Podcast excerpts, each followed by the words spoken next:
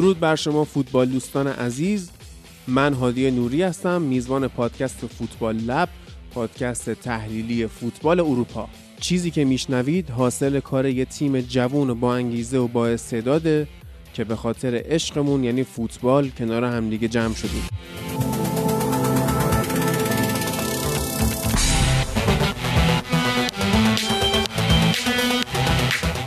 رسیدیم به مرور فصل 2019-2020 لالیگا اسپانیا.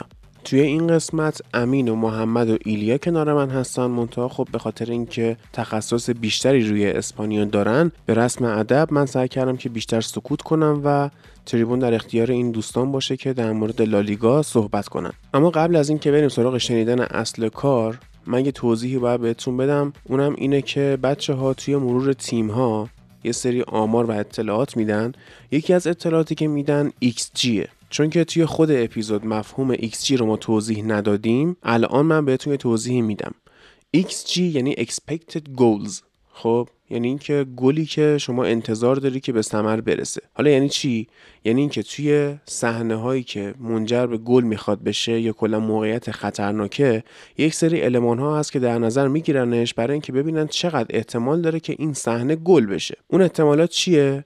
مثلا اینکه چند تا دفاع هستن توی اون منطقه، زاویه توپ نسبت به دروازه چطوریه، دروازه‌بان کجا وایساده و از این جور المان‌ها که نشون میده که موقعیت چقدر خطرناکه و چقدر احتمال داره که گل بشه. حالا ما هم XG گل زده داریم، هم XG دریافتی، که حالا وقتی که دوستان توی اپیزود توضیح میدن براتون که XG فلان تیم اینطوری بوده، الان متوجه هستید که یعنی که شرایطی که اینا میخواستن موقعیت گل بسازن یا شرایطی که براشون پیش اومده موقعی که میخواستن گل بخورن چه شکلی بوده و چقدر احتمال به ثمر رسیدن اون گلها وجود داشته. این قسمت هم روز 18 سپتامبر یا 28 شهریور ضبط شده، ولی خب به علت یه سری مشکلا انتشارش یه مقدار به تأخیر افتاد که الان داره خدمت شما ارائه میشه.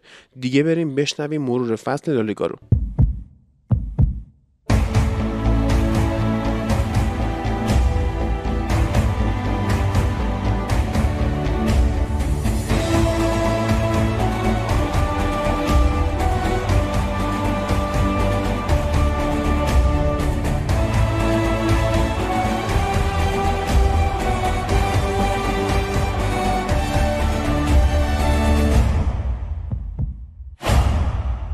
خب بچه ها، اول اینکه درود بر شما و اینکه قبل از اینکه بریم تیم 20 رو شروع کنیم بریم بالا، نظرتون در مورد این فصل لالیگا بگید که چطور بود و چگونه گذشت. خب سلام میکنم. اول این فصل لالیگا هادی به نظر من یه فصل فوق عجیب و غریب با فراز و نشیب پر از اتفاقات جالب.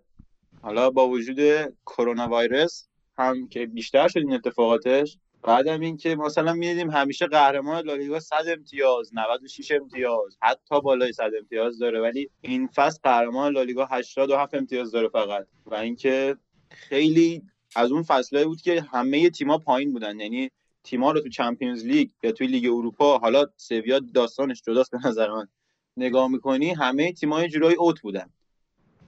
و اینکه از بقیه اروپا یکم فصل پایین‌تری رو داشت. خب منم سلام عرض می‌کنم خدمتتون و امیدوارم دیگه این فصل لالیگا، این فصل جدیدی که میاد، مثل این فصل قبل نباشه و اتفاقای قشنگتری توش ببینیم. درود بر شما. خیلی خب، پس بریم سراغ تیم 20.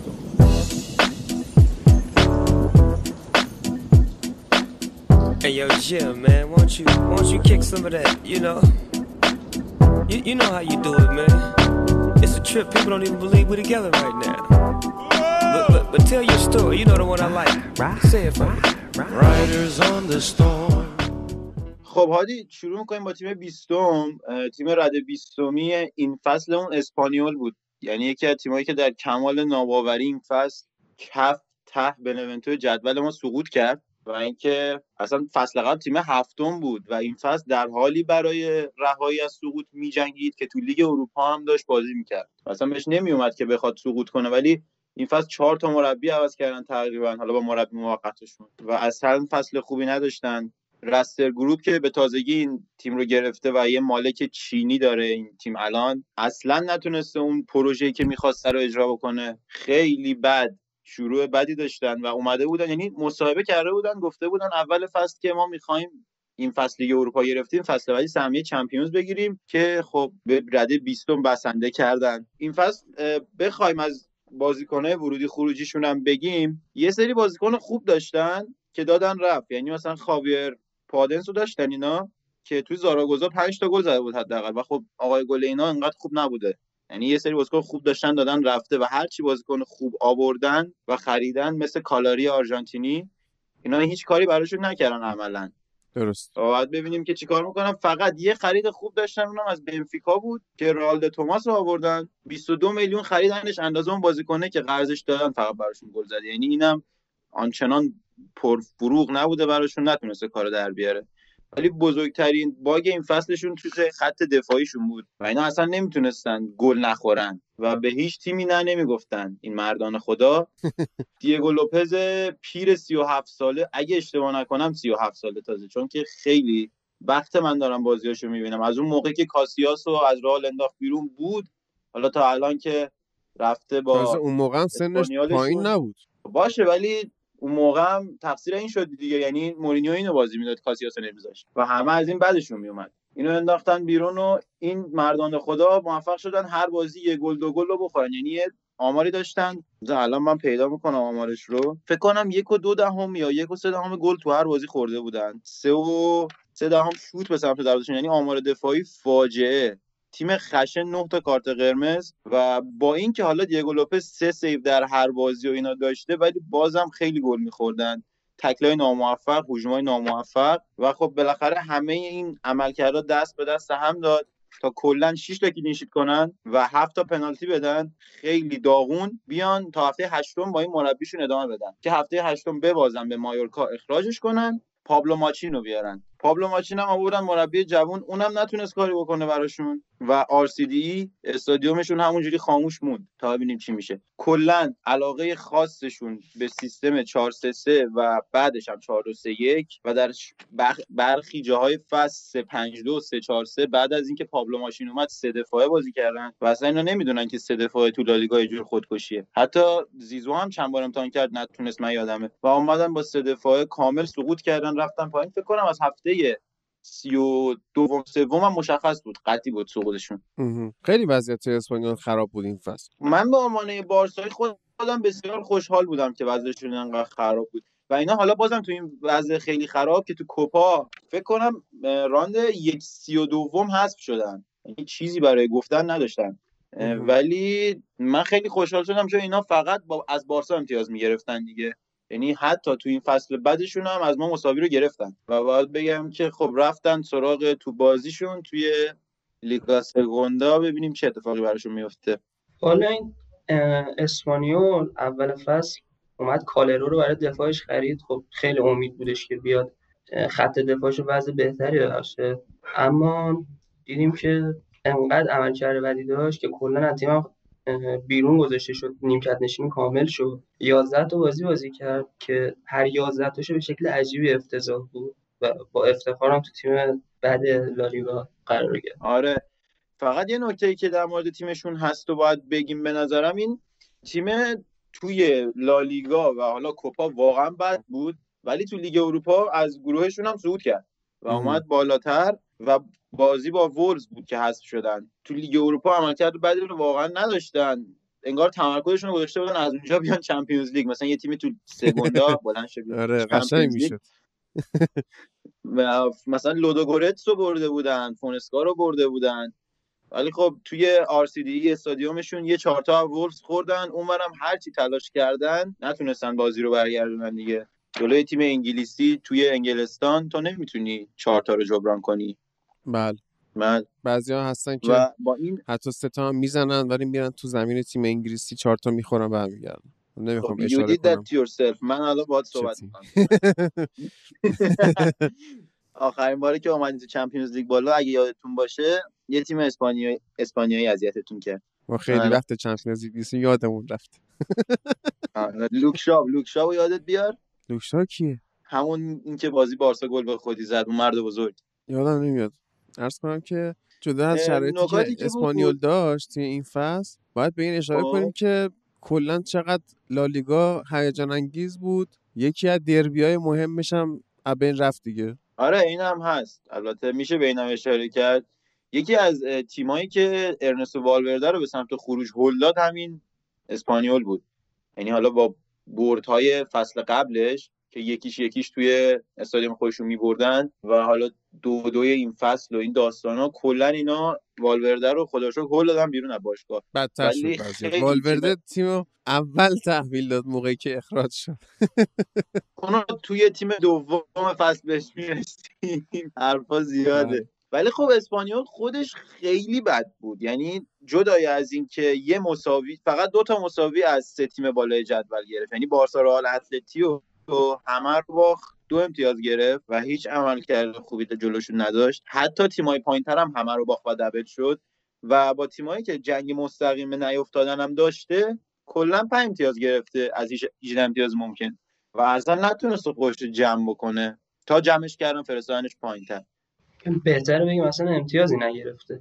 آره خیلی نسبت حالا بقیه تیم‌ها واقعا خیلی بد بوده. آمار عجیب چیزو داره، منفی 31 گل آوراژشه. یعنی بخوای نگاه کنی اگه لالیگا 38 هفته باشه اینا تو گل دیفرنس هم باختن همه چیو و کلا با 5 تا برد وقتی فصل رو تموم می‌کنی فکر نکنم چیزی بهتر از فحش نصیب مربی، بازیکن و هر کی تو اون تیم بوده بشه. که البته الانم که رفتن سگوند لیگا همه بازیکناشون دارن خالی میکنن و اصلا دارن داغون میشن تا ببینیم کی دوباره این تیم ریشه دار اسپانیایی از این حرفایی که مثلا فج میفته میزنن میاد بالا و برمیگرده به سطح اول لیگ. درست. واقعا فهم میشه گفت حیف شد این تیم افتاد. نه من خوشحال شدم. تو طرفدار بارسای خوشحال میشی. آره دیگه.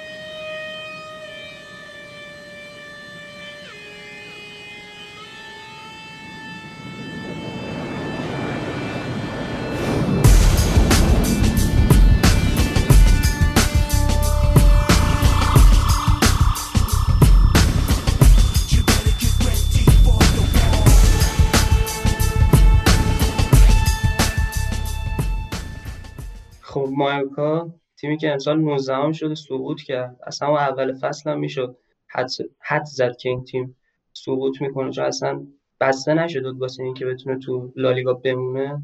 خیلی تیم کوچیکیه، بودجه خیلی کمی داره و مشخصا جزء تیمایی بود که ما اول فصل هم احتمال میرفت سقوط کنه. 9 تا برد داشتن، 6 تا مساوی و 23 تا باخت، 40 تا گل زدن، 65 تا گل خوردن. اگه اشتباه نکنم دومین تیم بعد لیگ بودن لحاظ گل خوردن و ایکس پی دریافتشون هم تو هر بازی 1.75 بود که واسه خودش یه نوع رکورد. از همه اینا بخوایم بگذریم، سرمربی تیمشون ویسنت مورنو بود که از سال 2017 سرمربی این تیم با همین مربی به لالیگا صعود کردن و دوباره این فصل به دسته دوم سقوط کردن توی حرکت یویو وار.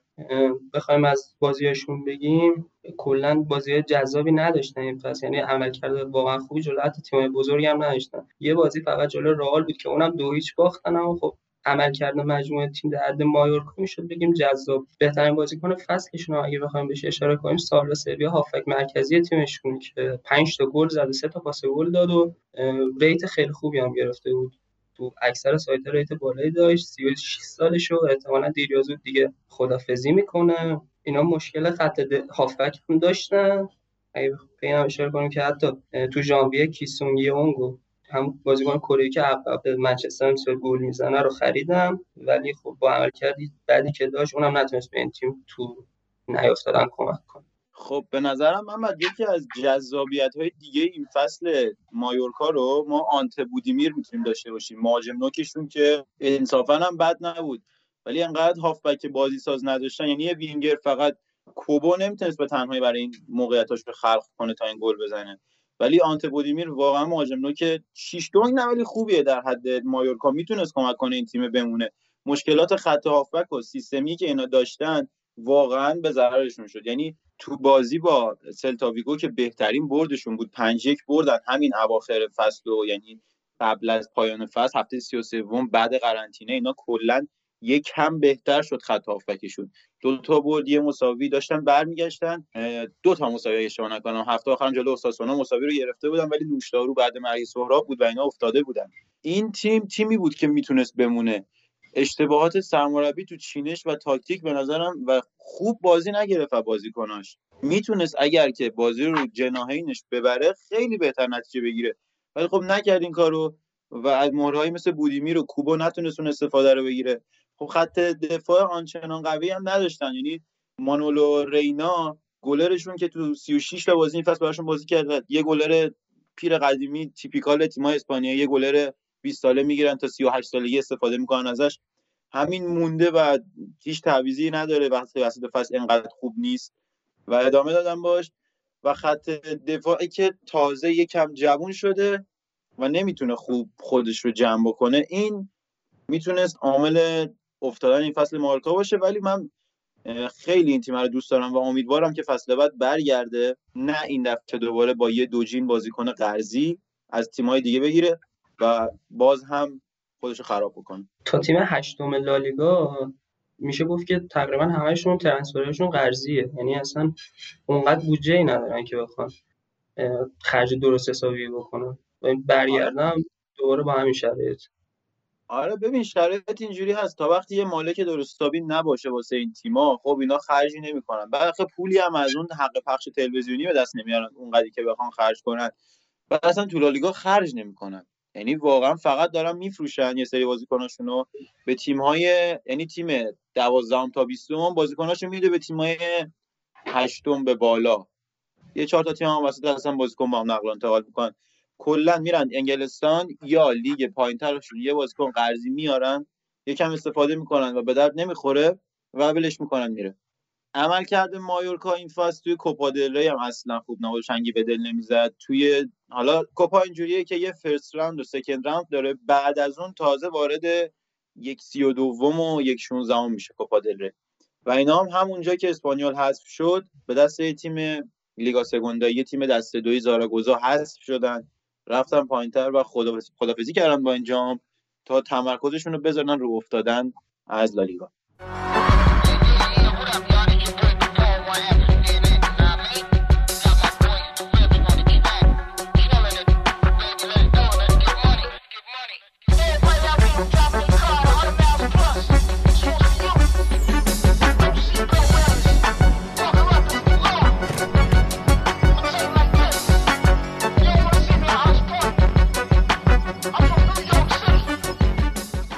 تیم بعدی که میخوایم بهش بپردازیم تیم 18ام جدول، آخرین تیم سقوط کرده این فصل لالیگا، لگانس، تیمی که با 36 امتیاز و فقط یه امتیاز کمتر نسبت به تیم 17ام سلتا سقوط کرد. این تیم این فصل تونستش که یه 30 تا گل بزنه، 51 بخوره، 8 بار ببره و 18 بارم ببازه، ولی خب به نظرم لگانس تیمی نبود که این فصل باید میافتاد و من واقعا این تیم هم در حدی میدیدم که بمونه. ولی یکی این که چیزی که تو ذهن من مونده و ثبت شده، سوپر سیو کورتوا تو بازی آخرشون جلو رئال مادرید هفته 38م اینا رو انداخت به لیگ پایین‌تر، وگرنه برده بودن بازی رو و میموندن. ولی خب کلا توی فصل خوب نبودن و با پلگریس شروع کردن فصل رو، با کسرانوس ادامه دادن و با آگیره هم تموم کردن. 3 تا مربی عوض کردن که اینا هیچ کدومشون نتونستن این تیمو نگه دارن. البته اگه آگیره به نظر من زودتر برمیگشت به لگانس، بالاخره آگیره توی لالیگا یه دستی بر آتش داره و میدونه که باید چیکار بکنه.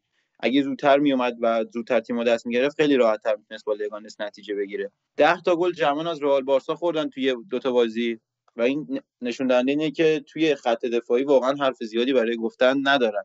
تا هفته دهم هیچ بردی نداشتن و همونجا هم که سرمربیشون رو عوض کردن بازی بعدیش رو بردن. بهترین بازیکن این فصلشون اسکار رودریگز با 9 تا گل و مسای که 3 تا پاس گل داد براشون. مسا هم یک بازیکن خوبی بود که مقطعی داشت میومد بالا و هایپ میشد تقریبا، ولی خب اونجوری که باید و شاید درست نشد و اونم دوباره فلاپ شد تا پایین. توی همه آمارهایی که ما میبینیم اینا تیم بدی ان و یعنی تیم میانه جدولی ان. 38 تا موقعیت خراب کردن و این یکی از جزء 10 تیم بالان تو موقعیت خراب کردن. مهاجماشون با اینکه اسکار رودریگز 9 تا زده ولی فکر کنم 20 تا نزده و اگه یکی از اونا رو میزد این تیم الان نیافتاده بود. ایکس جیشون تو هر بازی 1 و این نشون میده که این تیم خوب موقعیت خلق می‌کنه، بی دقتی مهاجماش واقعا کار دستش داده. 4-4-2 بازی می‌کردن و 5-3-2 ترکیبایی که تو لالیگا خوب جواب میده. و میتونن باهاش به نتیجه برسن. گل پشت باکس اصلا نمیتونستن بزنن این فصل و هافبک‌های شوت زنی ندارن. وینگ پلیشون هم که خوب نبوده، 4-4-2 بازی کردن و در نتیجه موفق شدن که با 5-3-2 به دسته پایین‌تر سقوط کنن. حالا صحبت از مهاجمای تیمشون کردیم. این بنده خدا ژانویه بود فکر کنم، یوسف النصیری رو از دست دادن، یعنی از دست که نه، فروختنش به سویا. همین نبودش خیلی تاثیر گذاشته بود تو خط حمله‌شون، خیلی تضعیف شده بودن. یه جور گفتی از دست دادن، من یاد این عبدالحق نوری افتادم، فکر کردم طرف مرده. بنده خدا اونم اینجوری شده بود. فقط اینکه در مورد عملکرد لگانس من خیلی حرص خوردم که کورتوا اون توپو گرفت، یعنی اگه نمیگرفتم هیچ چی نمیشد، رئال قهرمان شده بود، اتفاقی نمیافتاد، ولی بنده خدا رو اوت کرد و ناراحت شدم و خاک تو سرت کورتوا. کوپا دل ری هم نتونستن بیان بالا و توی 1/16 هم حذف شدن. کلا انقدر تیمی هم نیستش که، من یادم چند سال پیش اینا تو کوپا اومده بودن نیمه نهایی خورده بودن به بارسلونا و تا دقایق آخر هم بارسا رو اذیت می‌کردن تا قبل از اینکه حذف بشن. ولی الان به این روز افتادن، رفتن سگوندا لیگا تا ان شاءالله چندین فصل دیگه دوباره بیان بالا و دوباره بیافتن. Well, I got a Caprice on 24s. I got a Range Rover with spinners. I got an Impala with beat. Let's go. I do ride Bentleys and cruise, but I don't give away all my loot. Trade over, sell it. I won't. Ride less than 20 inches. I don't. But I do know this might be a single when I walk my chains long, so they might jingle if she give me long. Ain't no word my crew. خب تیم 17ام این فصل سرتا بود که با یه امتیاز بیشتر نسبت به لگانس به هر زحمتی که مون دوباره تو لیگ موندن. فصل قبل هم همین رتبه رو کسب کردن و فکر کنم دیگه برای فصل بعد حقشون هستش. این امتیاز کدوم امتیاز بود محمد؟ نه کدوم امتیاز. این یک امتیاز، همون امتیاز بازی بارسا، همون امتیاز بود که آقای آسپاس یک آشته کرد تو گل بارسا. اینا همونجا موندن تو لیگ. تیم هرس دراریه کلا این سلتا، یعنی هر چی نگاه میکنی بهش فقط هرس تو در میاره. تو بالایدوس هر تیمی میره اذیت میشه واقعا. اون امسال زیاد خوب نبودن، حتی تو خونه خودشون هم کلا 7 تا برد داشتن، دومین تیم که کمترین تعداد برد داشتن. ایکس جیشون تو هر بازی 1.06 بود که اصلا ایکس جی جالبی نیست با این سطح از مهاجمای خوبی که دارن. ایکس جی دریافتیشون ولی خب 1.17 بود.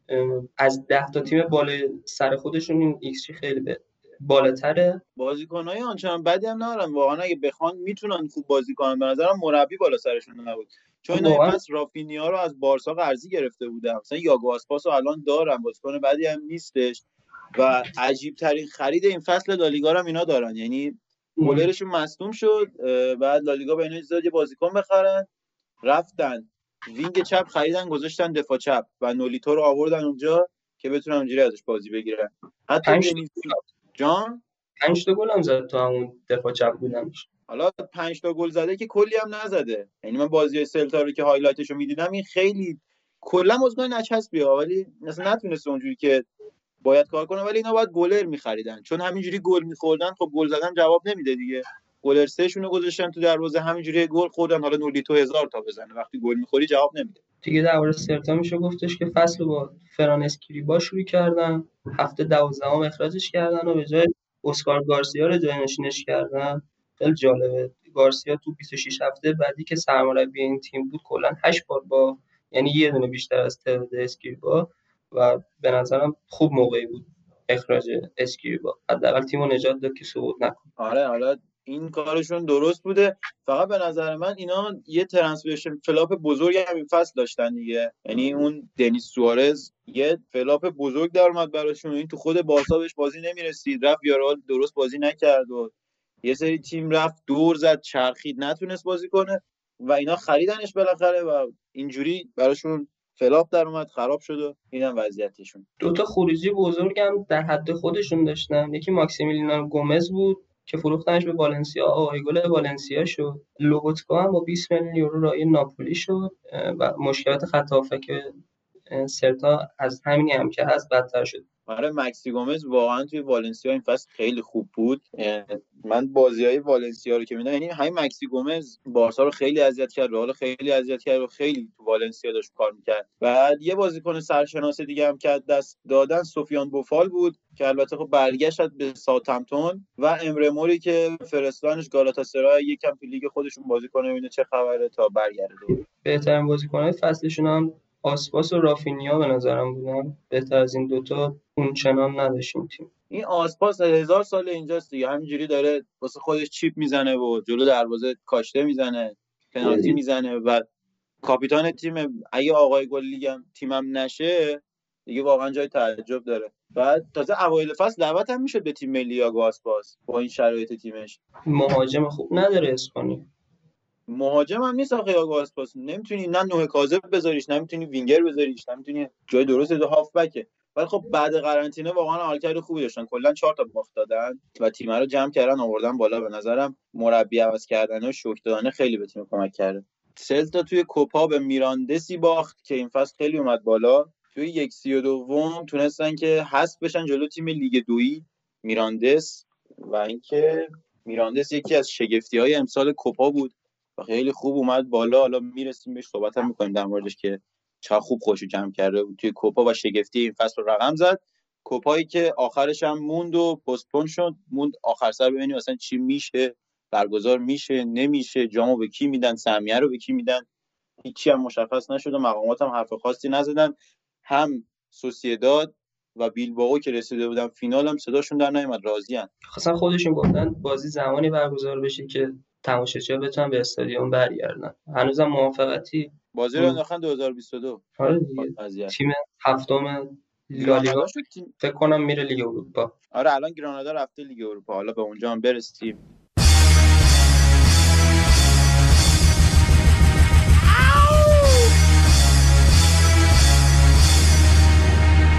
Yeah.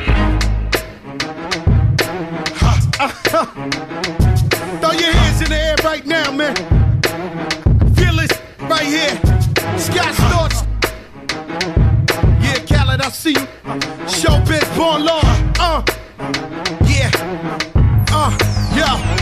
I don't give a fuck. بریم سراغ تیم بعدی که تو لیگ موفق شد بمونه، دپورتیو آلاوز. اینا این فصل تونستن که با 9 تا مساوی، 19 تا باخت و 10 تا برد خیلی عملکرد بهتری نسبت به تیم‌های پایینی بمونن. لوکاس پرز از وست هم خرید خوبشون بود. تاکاشی اینوی قرضی گرفتن آوردن، خوب براشون بازی کرد. و اینکه خوزلو بهترین بازیکن فصلشون واقعا خوب کار کرد و بعد قرنطینه یه عملکرد بسیار فاجعه، 7 امتیاز گرفتن تو 10 تا بازی و خیلی شانس آوردن که بعد قرنطینه نیافتادن. کلا لالیگای این فصل رو من واسم به بعد قرنطینه و قبل قرنطینه تقسیم می‌کنم. تیم‌ها کامل عوض شدن، یه سری تیم رفتن تو خونه و یه سری تیم دیگه اومدن بیرون. این تیم کمترین شوتو این فصل زده به سمت دروازه. کلا هم تیمای پایین لالیگا انقدر که جلو تیمای بالا ضعیفن و مثل گربه وای میستن عقب، نمیتونن حمله کنن، نمیتونن شوت بزنن. آخر سری هم ما هرچی مثلا نگاه میکنیم توی آمار ایکس جی و خلق موقعیت و اینا واقعا یه سری ترسو طرفیم، انگار تیما حمله نمیکنن. الان شوتاشون به سمت دروازه هیچ کدوم تو چارچوب نبوده، یعنی یه شوت بی حاصل میزنن. 9 دهم گل در هر بازی اصلا آمار خوبی نیست و 1.6 دهم گل در هر بازی خورده شده، یعنی اینا واقعا فاجعه‌اند. و یه عملکرد خوبی فقط میتونیم به گلرشون بدیم که یکم ریسپکت کنیم این بنده خدا رو. 9 تا کلین شیت داشته تو این تیم. حالا میگی تیمای ضعیف مثل گربه عقب وای میسن، هیچ حمله‌ای نمی‌کنن، بدبختا چاره‌ای هم ندارن، سازمان دفاعی خوبی ندارن، چاره‌ای واقعا نداره این تیم، یعنی کاملا باید دفاع کنه. وقتی سازمان دفاعی خوبی نداری به نظرم بهترین دفاع حمله است دیگه. تو باید توی حمله اصلا بازیکن‌های خوب کم نداشته. ببین همین خوزلو خیلی بازیکن خوب بوده این فصل براشون، تو 442 شون واقعا عالی بازی کرده توی اون نوک لوزیه خط هافبک. لوکاس پرز از وست هم اومده، واقعا بازیکن خوبیه. روبن دوارته خوبه، گلرشون پاچکو یکی از گلرهای خوبه و میتونن اینا تو حمله حالا بیشتر تلاش کنن. ولی من نمیدونم چرا اینقدر میترسن میشینن عقب جلوی تیمای بزرگتر که گل بخورن. قشنگ هم انگار میان عقب گل بخورن. الان مثلا بتیس تیمیه که تو لالیگا میاد بازی میکنه، زیاد هم حمله میکنه، ولی خب این فصل 60 تا گل خوردن. خب ببین آخه 60 تا خوردن 48 تا هم زدن و یکی از عوامل اینه که 15 هم شدن و بین تیم‌های پایین جدول نبودن. میتونی اینجوری به قضیه نگاه کنی که اگه وای میستادن تو دفاع گله میزدن میافتادن. به نظر من لالیگا لیگی نیست که توش خیلی دفاع مهم باشه. اینو بارسلونا خیلی مدت پیش فهمید و بعد داره حمله میکنه و انصافا هم حالا این فصل رو نگاه نکنیم نتیجه هم گرفته از این قضیه. همین فصل حالا اگه بخوایم مثال بزنیم رئال فقط با دفاع خوبش بود که تونست قهرمان شه. یعنی هیچ جوره خط حمله جذابی نداشتیم. تو الان داری حاج کریمو زیر سوال میبری. غیر از حاج کریم بنیار زیر سوال میبرم. اصلا حق نداری زیر سوال ببری حاج کریمو. همینجا از طرفدارش عذرخواهی کن.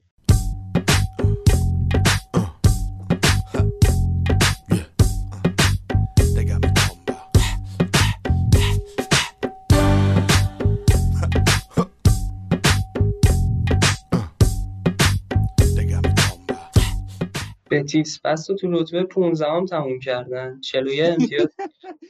محمد یه جور گفتی بتیس خب میاد چی افتادم اون پی ام سی نشون میداد اون چیزا رو گردونه ها رو میگم شهریور بتیس خب 10 تا برد داشتن 11 تا مساوی و 17 تا مسافرت بروید 41 امتیاز گرفتن که بخوایم مقایسه کنیم با فصل قبلشون اوف کردن. فصل قبل با 50 امتیاز حداقل دهم شده بودن تونستن تیم میام جدولی خوب باشن به خاطر سرمربی فوق العاده شون روبی نخه کیک سانچز ستین سرمربیشون بود ستین به در این اسکواد بتیس واقعا میخورد 3-4-2-1 بازی میکرد بنده خدا با این اسکواده میخورد. آره با این اسکواده میشه 3-4-2-1 بازی کرد. خب 60 تا گل خوردن همون چیزی که قبلا هم اشاره کردیم. ایکس جی دریافتیشون تو هر بازی 1.48 بود که میگم مثلا زشت واسه همچین خط دفاعی که بتیس داره همچین ایکس جی آمارش همچین ایکس جی بشه. آخه اسما فقط گنده است. اصلا نگاه میکنی تو بازی تک تک نگاه کنی خیلی بازیکن بزرگی نیستن. مثلا اسکوادشون من نگاه میکنم ببین مثلا نبیل فکیر اسمش گنده است ولی آیا خودش هم مثلا اون عملکرد رو داره؟ به نظر من این فصل خوب بود. بعد از کانالس بهترین بازیکن فصلشون در حد بتیس خوب بوده دیگه. دقیقاً چون اینا نبیل فکیر رو گرفتن که از اون حالت بتیس بودن و تیم پایین بودن در بیان ولی خب اون آوردن در حد خودشون پایین اینجوری میشه. آره خواکین کاپیتانشون یکی از بازیکنای دیگه پیر و ولنکن‌ترین بازیکنای تاریخه. یکی از چی ولنکن‌ترین بازیکنای تاریخه. آره اینقدر پیر و فرتوته ریشاش دیگه سفید شده و نمیره و عملکردش هم نمیشه گفت بد بازی میکنه و نمیره. یعنی اصلا بتیس احتیاجش داره. مثل عنایتیه دیگه اونجا مثلا هست که دیگه کارو در بیاره دیگه دقایق آخر اونجا زندگی میکنه اونور. یه بازیکن قرضی فوق العاده خوب داشتن. امرسون از بارسا اومد و یه بازیکن قرضی فوق العاده خوب برای بارسا بودین انتقال کارلوس آلنیا رو از بارسا گرفتن و قراردادش رو هم تمدید نکردن. یه 6 ماه گرفتنش به درشون نخورد. برگشته بارسلونا الان و اونجا به زندگی میپردازه. و کریستیان تیو این بنده خدا هم از اون استعدادهای سوخته‌ای که الان کاپیتان سوم یا چهارم این تیم است ولی استعداد سوخته بارسلونا رو گرفتن و دارن استفاده میکنن. یه چی مثل بارترا. عجیب‌ترین ترانسفر این فصلشون هم لوسلسو بود که پاریس خریدنش بعد قرضی دادنش به تاتنهام که اونجا ببینیم چیکار میکنه که بدم نبود انصافا تو تاتنهام. تو تات بد نبوده ولی خب به نظرم یه سود خوبی هم روش گرفتن دیگه. 25 میلیون خریدشه بنده خریدشه برای اینا. یعنی تونستن 25 میلیون اینو بخرن و یه چیز خوبی هم اینو بفروشن. قرضی فصل قبل 18 میلیون داده بودن بابتش. حالا نمیدونم قراردادش دائمی شد. 18 میلیون وقتی تو بازیکنو قرض میکنی یعنی چجوری تاتنهام قرارداد بسته با اینا؟ خودت بتیس 12 میلیون بوده دیگه. بتیس دیگه حالا ببینیم که اینا رو که همین لوسلسو رو 60 میلیون میکنه تو پاچه تاتنهام. بدترین ترانسفر فصلشون هم برخای گلاسیاس بود که به عنوان مهاجم نوک وارد این تیم شد. اصلا عملکرد خوبی نداشت و تو تیم عمر دروازه‌بان از این تیم خارج شد. بدترین تیم این پس قرار گرفت. بعد اینا رفتن پاریس دیدن خوش گذشته و اینا خسرم گرفته بودن که خب چیز شد تموم شد و قرضش رو برگشت دوباره پاریس سن ژرمن. این فصل هم داره از زیر از خارج از لیست 23 نفره پاریس اونجا رو دنبال میکنه. بزرگترین خروجیشون هم فیلیپو بود که با 18 میلیون یورو به بارسلونا رفت. بله این هم یکی از توپاشه کنی‌های قشنگ تیم رئال و بتیس بود. سر سانچز ستین هم خریدنش، یعنی چون اول فصل یه سری حرفایی بود مبتنی بر اینکه ستیه میخواد بیاد بارسا و والورده رو الان بیرون میکنن میاد و اینا. یه بازیکن خریدن از بتیس، بازیکنی که واقعا برای ستین فصل قبل فیرپو خیلی خوب بازی میکرد و حتی کاندیدای بهترین دفاع چپ لالیگا بود، خیلی لینک شد به تیم بزرگی، مثل حتی یونایتد من یادم لینک شده بود، درست میگم؟ نه یونایتد لینک نشد تا جایی که من یادم. ایلیا بهزاد هم اومده، بذار از ایلیا بپرسم، من یادمه یه سیاه بتیس رو کرده بودن. درود بر شما. فیرپو به شما لینک نشده بود؟ همه به ما لینک میشن، اینم احتمالاً یه مدت لینک شده بود، فکر کنم یکی دو تا خبر یادم هست ولی معلوم بود چیز جدی نیست. ولی من فیرپو بیشتر یادم همین مدتی که تو بارسا بود خیلی به میلان لینک میشد. خلاصه خریدنش بارسا و اینم فلاپ در اومد، به درد بارسا نخورد. بهترین بازیکن فصلش هم قبلا با هم صحبت کردیم، به نظرم کانالس بهتر از همه بازیکن‌ها این فصل عملکرد بهتره، پتانسیلش هم داره بره یه تیم لالیگایی بهتر. نه همینجا خوبه، بتیس باید بهتر شه. بتیس بهتر نمیشه مگه اینکه ستیانو برگردونه. تیم رئال بتیس هم این فصل موفق شده توی راند 1/32 ببازه و حذف کوپا دل ری. کلا تیمای لالیگا توی 1/32 به تیمای پایینی باختن و تیمای سگوندا لیگا به نظرم خیلی بهتر بودن تو کوپا دل ری و کوپای عجیبی داشتیم. حالا با حذف رئال و بارسا و اومدن تیمای سگوندا لیگا بالا همجوری عجیب و عجیب‌تر هم شد. همین که فینالش سوسییداد و بیلبائو تشکیل میده، خب میشه فهمید خیلی عجیب و تشکیلم نمیدن، یعنی میگن بازی نمی‌کنیم، دوست داریم همینجوری اسممون فینالیست بمونه اونجا باشیم. یه همینجوری دیگه.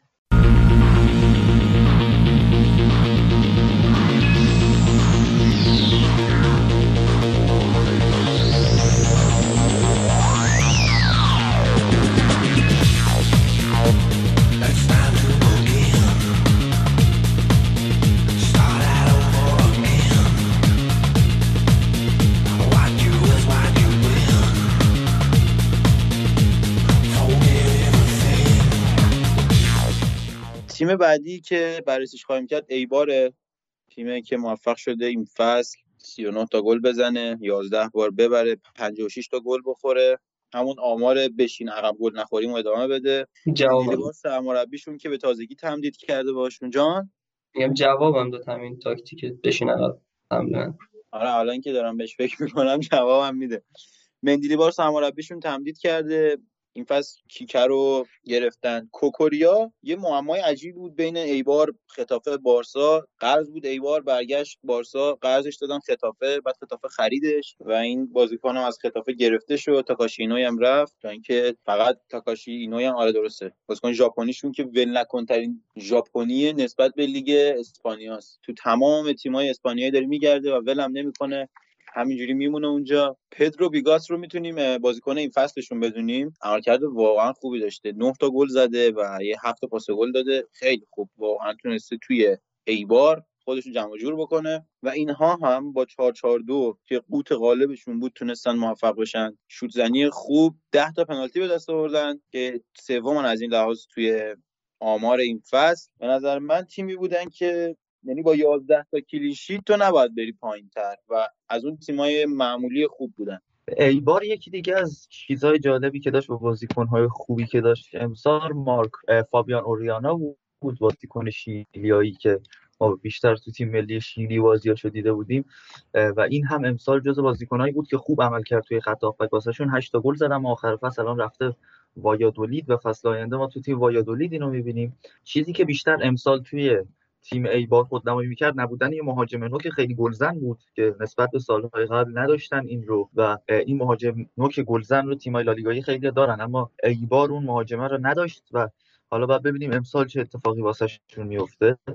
نکته دیگه‌ای که هست در خصوص این فصلشون اینه که اینها شروع خوبی داشتن فصل تا هفته نهم، اینا فقط 3-4 تا باخت بیشتر نداشتن، چند بازی بدون باخت رو سپری کرده بودن و عملاً داشتن خوب کار میکردن اما از هفته 13 تا 16 ما دیدیم که اینا 4 تا باخت پشت سر هم آوردن و از اونجا بود که این تیم افت شروع شد کم کم و بعدش هم روند سینوسیشون رو ادامه دادن و باخت‌های پی در پی اتفاق افتاد و با وجود این که تیم ناهماهنگ بود یکم، اما بالاخره از پسش بر اومدن، تونستن تیمو نگه دارن توی لیگ. اما ایبار سالهای گذشته نشون داد که میتونه حتی یک شانس باشه برای رسیدن به لیگ اروپا، اما امسال این تیمو نداشتیم به خاطر ورودی‌ها و خروجی‌های زیادی که اول فصل داشتن، یعنی تیم کلا شاکلش عوض شده.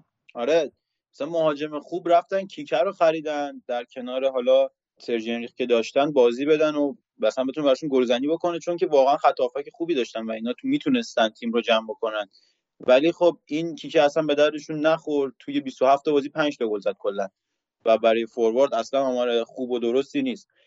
عملکرد ایوار رو بعد چیز ما میتونیم خیلی بهتر ببینیم بعد قرنطینه، یعنی این تیم بعد قرنطینه یه جورایی زیر و رو شد، اومد 1-1 به رئال باخت و بعد از اون واقعا خیلی تونستش که 4 تا ببره و 3 تا مساوی بگیره و خوب جایگاهش رو توی وسط جهاد مستحکم بکنه.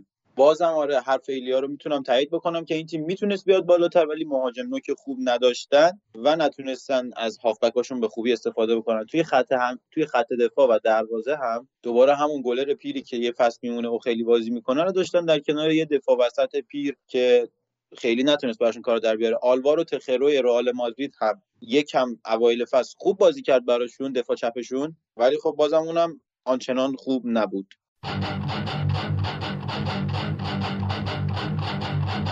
Mark out the points, build the pyre, assemble different drummers, light up the fire, put on your masks and animal skins, illumination, illumination, listen to the drums,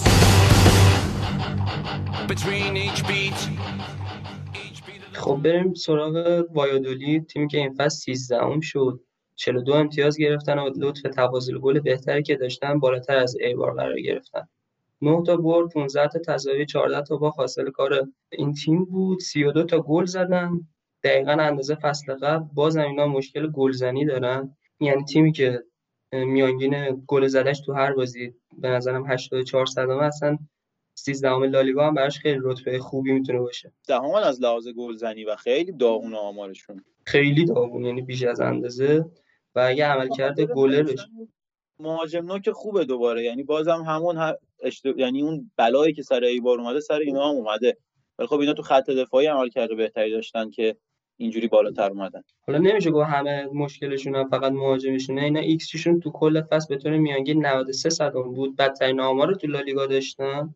نشون میده هافکاشون هم نمیتونستن مهاجما رو درست تغذیه کنن. نکته خاص این تیم حضور حاتم بن عرفان بود، ستاره تیم رن، که بعد از اون اتفاقاتی که افتاد تو فینال جام حذفی فرانسه اینا اومده بود اینجا و کلا 5 تا بازی انجام داد توی لالیگا و هیچ گلی به ثمر نرسوند. این واقعا ضد حال این فصل وایادولید بود واسهشون، اصلا کسی هم انتظار نداشت از اینا که از حاتم بن عرفان که اینقدر بد کار کنه.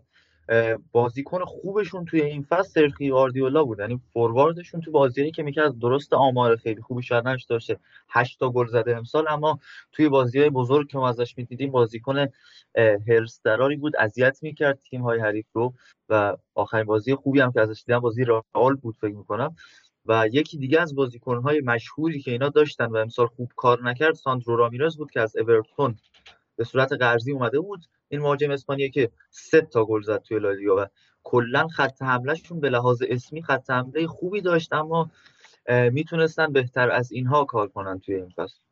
همین ساندرو رامیرز یه خلاف بود دیگه واسه اورتون، از بارسا خریدنش، بردنشون بردیدن براشون جواب نمیدن و حالا فرستادنش وایادولید همونجا قرضی بازی کنه. یکی دیگه بازیکن خوبشون هم توی این فصل محمد سالیمو دفاع وسطشون بود، کلا حرکت دفاعی خوبی داشت این تیم، نمیشه ازش راحت بگذاریم. اینم با یه قرارداد 12 میلیون یورویی این فصل رایه ساوثهمپتون شد، حالا یه ذره شاید بتونه خط دفاع بعد ساوثهمپتون رو بهبود ببخشه. سرمربی اینا هم توی این فصل مثل فصل گذشته سرخیو گونزالس بود، سرمربی که قبلا ما توی تیم کاتالونیا دیده بودیمش، کلا تو تیم ملی اسپانیا و تیم ملی کاتالونیا بازی کرد و یه مدت هم سرمربی تیم کاتالونیا بود، هنوزم همکاری میکنه و امسال هم باشون ادامه خواهد داد و کلا در حد تیم وایادولید سرمربی خوبیه و هواداراشون هم بهش اعتماد دارن. اینا هم دوباره بخوایم از این بود کوپا دل ری بهش نگاه کنیم، توی راند 32 در برابر یک تیم دست پایین‌تر تنریف حذف میشن. حالا تنریف این فصل داشت میومد به لالیگا تو کورس سگوندا لیگا بود، ولی خب حذف شدن. یکی از بازیکن‌های خوب دیگه‌شون هم بخوایم بهش اشاره کنیم جوردی مازیپ گلرشونه که به نظر من واقعا یکی از گلرهای خوبی بود که بارسلونا تو این چند فصل اخیر از دستش داد و تونسته واسه این تیم عملکرد خیلی خوب رو به جا بذاره. جوردی مازیپ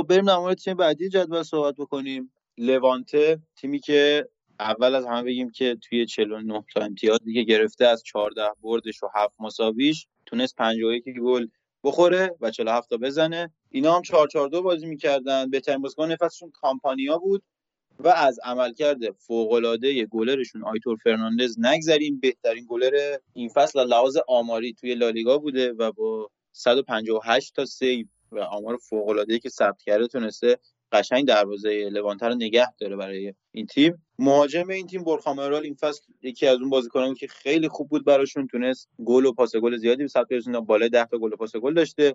اما کامپانیا بازم با همون 11 تا گلی که زد و 7 تا پاس گلی هم داشت در کنار روجر تونستن این تیم رو به اون درجه که باید برسونن، یکم بالاتر از بقیه تیم‌ها نگه دارن. 58 تا موقعیت ساختن که 6 اون از این حیث و خط هافکشون واقعا خوب بوده. عملکرد تدافعیشون تو هر بازی 18.6 تا بوده که از این حیث هم چهارم و واقعا میشه خط دفاع و خط هافک و حتی خط حمله این تیم رو بهش امیدوار بود. اگر چاکله تیم رو حفظ بکنن و برای فصل بعدی چند تا خرید خوب انجام بدن، به نظر من میتونن یکی از مدعیای لیگ اروپا و کسب سهمیه باشن. و توی کوپا دل ری این فصل دوباره توی 132 و این بار به سویا باختن بعد از 2 تا برد توی سکند و فرست راندشون که اومدن بالاتر، یکم 3-1 به سویا باختن و از این تورنمنت هم کنار رفتن. ولی خب یکم براشون بهتر شد به نظر من، تمرکز کردن روی لیگ و تونستن که بهتر عمل کنن و ببرن.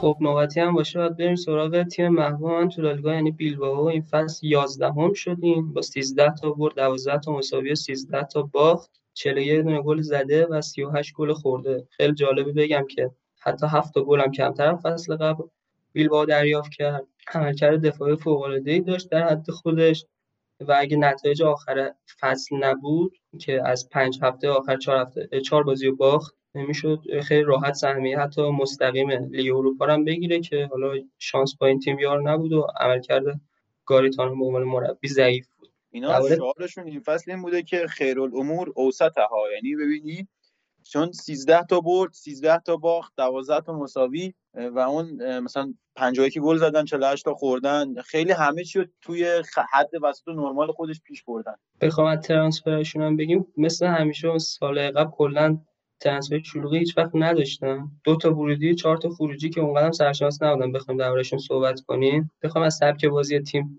یکم بگم، کل فصل رو گاریتانو 4-2-3-1 بازی کرد تقریبا که این 4-2-3-1 دینامیکی بود. اغلب بازی‌ها این به 4-2-2-2 تبدیل می‌شد و اون مهاجم نوک تیم که راول گارسیا بود میومد عقب و کوردوبا و اینیاکی ویلیامز دو مهاجم نوک می‌شدن که این خودش ترکیب جالبی بود. بازم یه بازیکن تو این تیم هست که حرص منو واقعا در میاره، این کنان کودروی بوسنیاییه، کلا هم 4 تا بازی کرده این فصل. اینو کاش قراردادش رو فسخ کنن بره تیم کلا اسپانیایی شه، مثلا به همون اصل خودشون برگردن. این وسط تو ذوق میزنه یه بازیکن خارجی دارن اینا به فلسفهشون، چون که مثلا دیدی که خیلی اعتقاد دارید و اینا، خودتون سری صحبت می‌کردید میگفتید فلسفه بیلبائو که مثلا تیم باید بازیکن باید باسکی باشه و اینا، کلا اعتقاد دیدن خیلی نجات پرستانه این قضیه نگاه می‌کنن، خب نتیجه اونچنانی هم نمیگیرن. اونای سیمون تو دروازه این فصل عملکرد خوبی داشته، حالا تو خودت بازی‌ها رو می‌دیدی، بنده خدا هر کاری می‌کردین دفاعا یکم خنگن. نه آلوارز دفاع خوبیه، من قبولش ندارم والله، ولی خب اون یه دفاع خوبیه. الان این یگو مارتینز رو این فصل می‌تونی دفاع خوبی بدونی، اونم بالا پایین زیاد داشته. میگم عملکرد دفاعی واقعا بد نبوده، بیشتر مشکل همون خط حمله است که نمی‌تونه زیاد گل بزنه. حتی آدوریز هم فصل قبلش بود بازم همین تعداد گل زدن. به نظرم نداشتن یه هافبک خلاق در حد خودشون اذیتشون. آره اینجوری هم میشه گفت. اینیگو مارتینز توی یه مقطعی وسط فصل خیلی خوب داشت عمل میکرد، یعنی همه مثلا رسانه‌ها داشتن در موردش صحبت میکردن که این خیلی خوب شده و میانه فصل رو خوب عمل کرد، اما آخر فصل همونطور که گفتین کلا افت کرد، اون هم افت کرد، وگرنه اون میتونست جزو بهترین دفاعی این فصل لالیگا باشه. نکته دیگه ای که درباره بیلبائو هست اینه که اینا میکلسن خوزه یکی از هافبک‌های خوبشون بوده همیشه، که این رو هم امسال ندارن، یعنی فصل 2020-2021 ما این بازیکن قراردادش تموم شده و ایشون رو هم توی بیلبائو نمیبینیم. آره میره و حالا نمیدونم دیگه واقعا چه بازیکنی میتونن جایگزینش کنن. در حد بیلبائو واقعا بازیکن خوبی بود و حیف شد. بازیکن خوبه دیگه هم زیاد دارن، مثلا یوری برچیچه که از پاریس اومده به نظر من تو دفاع چپ این فصل عملکرد خوبی رو داشت براشون، و آریتس آدوریس که رفت یکم تیم جوان شد، میانگین سنی تیم قشنگ 7 سال 8 سال اومد پایین.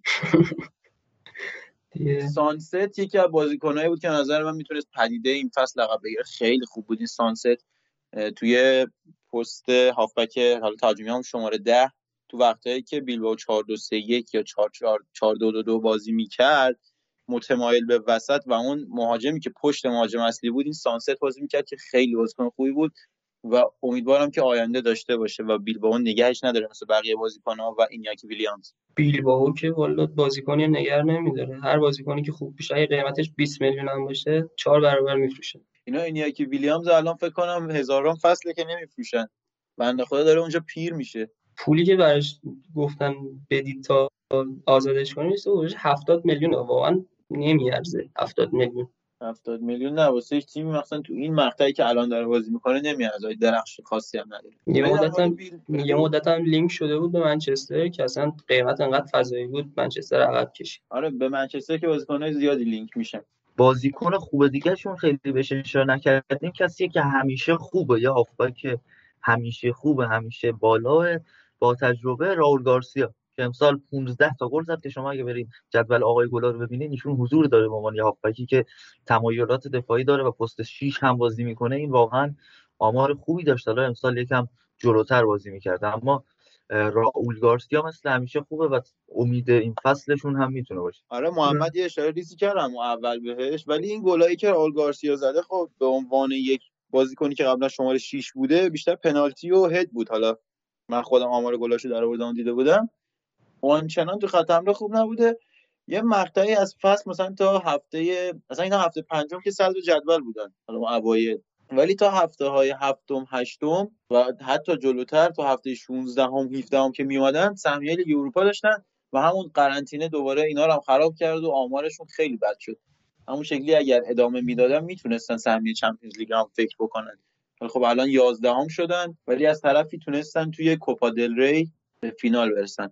این فصل تو کوپا دل ری خب بالاخره بجز سه تیم برتر و بالاتر همه تیم‌ها از راند فرست راند و سکند راند، یعنی قبل از اون یک 32 شروع کنن، اینا اون دوتا بازی اول رو بردن و بعدش با دوتا بازی تو پنالتی الچه و تنریف رو بردن اومدن بالا و خوردن به بارسلونا. اول فصل جدید که با بارسلونا داشتن همین شهریور ماه بود که فصل 2019-2020 لالیگا شروع شده بود. بازی اول فصلشون با بارسلونا توی دقایق 89 بود فکر کنم که آریتس آدوریس یه برگردون به بارسلونا زد و یه گل خوشگل تونستن اولی برد فصل رو کسب کنن. خیلی هم چسبید به طرفداراشون. اولین گل فصل هم بود. آره اولین گل فصل هم بود، چه گل خوشگلی هم بود. و اینکه دوباره توی کوارتر فاینال خوردن به بارسلونا.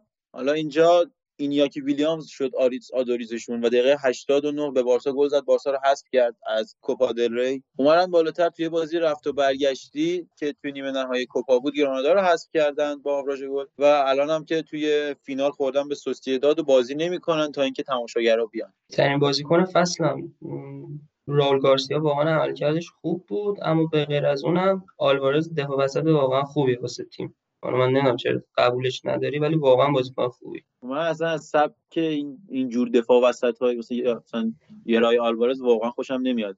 من میگم سنخوزه توی وسط زمین تیم به نظر من باز خیلی بهتر کار کرد، حتی با عنوان بهترین بازیکن اگه بخوای بهش نگاه بکنی. و آریتس آدوریس هم که از فصل بعدی روی نیمکت بیلبائو این دفعه به عنوان سرمربی که نه به عنوان مربی میشینه، آره و دیگه به عنوان نیمکت نشین نمیشینه، با کت شلوار میشینه. دیگه سنش هم زیاد بود دیگه، یواشواش بعد خدافظی میکرد. این فصل زیاد نبود، داشت میمرد. 38 سالگی داشت بازی میکرد دیگه، ول نکن شده بود اینا.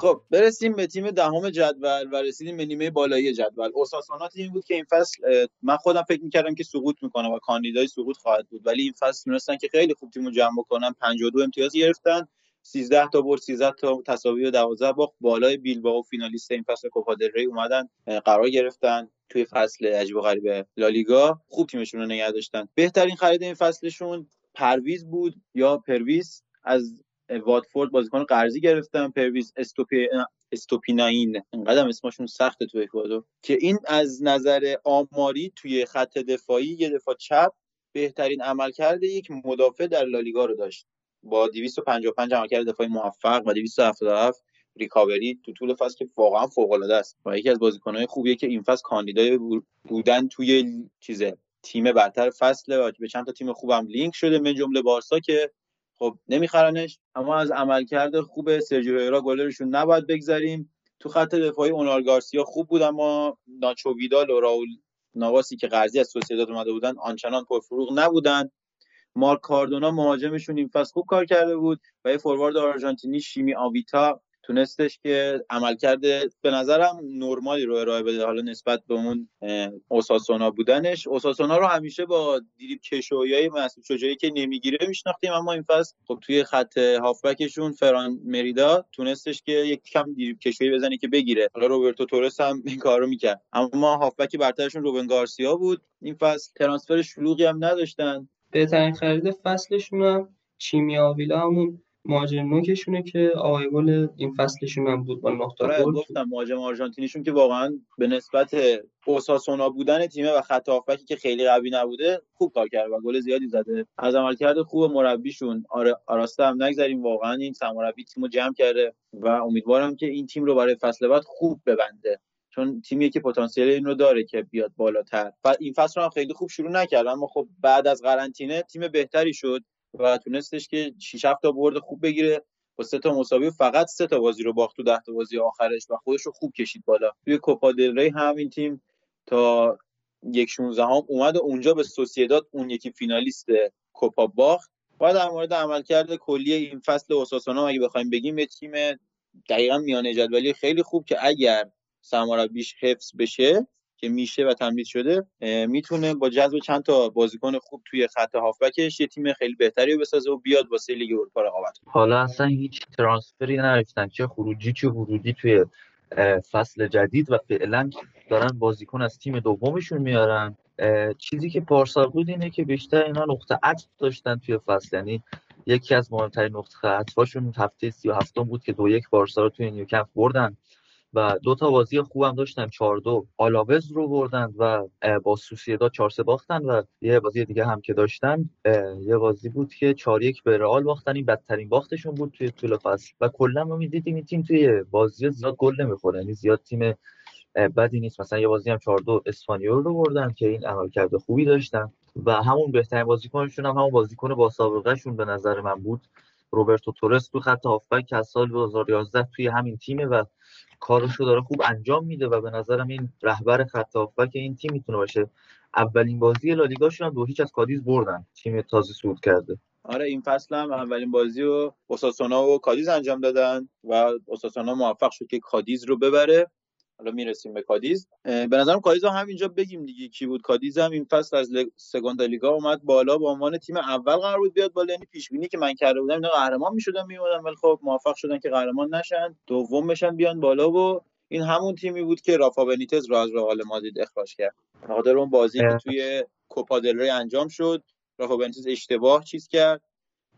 یه بازیکن داشتن دنیس ریشل، آره اینو بازی داد جلو این تیم و 3-0 شد نتیجه و بعد از اون دعواهای پرز با رافا بنیتز بالا گرفت و اخراج شد. و چیزی که دعوای کادیز هست اینه که اینا از سال 2006 نیومده بودن لالیگا که الان امسال اومدن و نکته جالب اینه که از بین کل تیم‌هایی که اون مدتی که مسی داره توی لالیگا بازی میکنه اومدن، فقط 3 تا تیم مسی نتونسته بهشون گل بزنه که کادیز یکی از همون تیم‌هاست که این فصل هم با موندگار شدن مسی کادیز هم به لیست این تیم‌ها اضافه خواهد شد.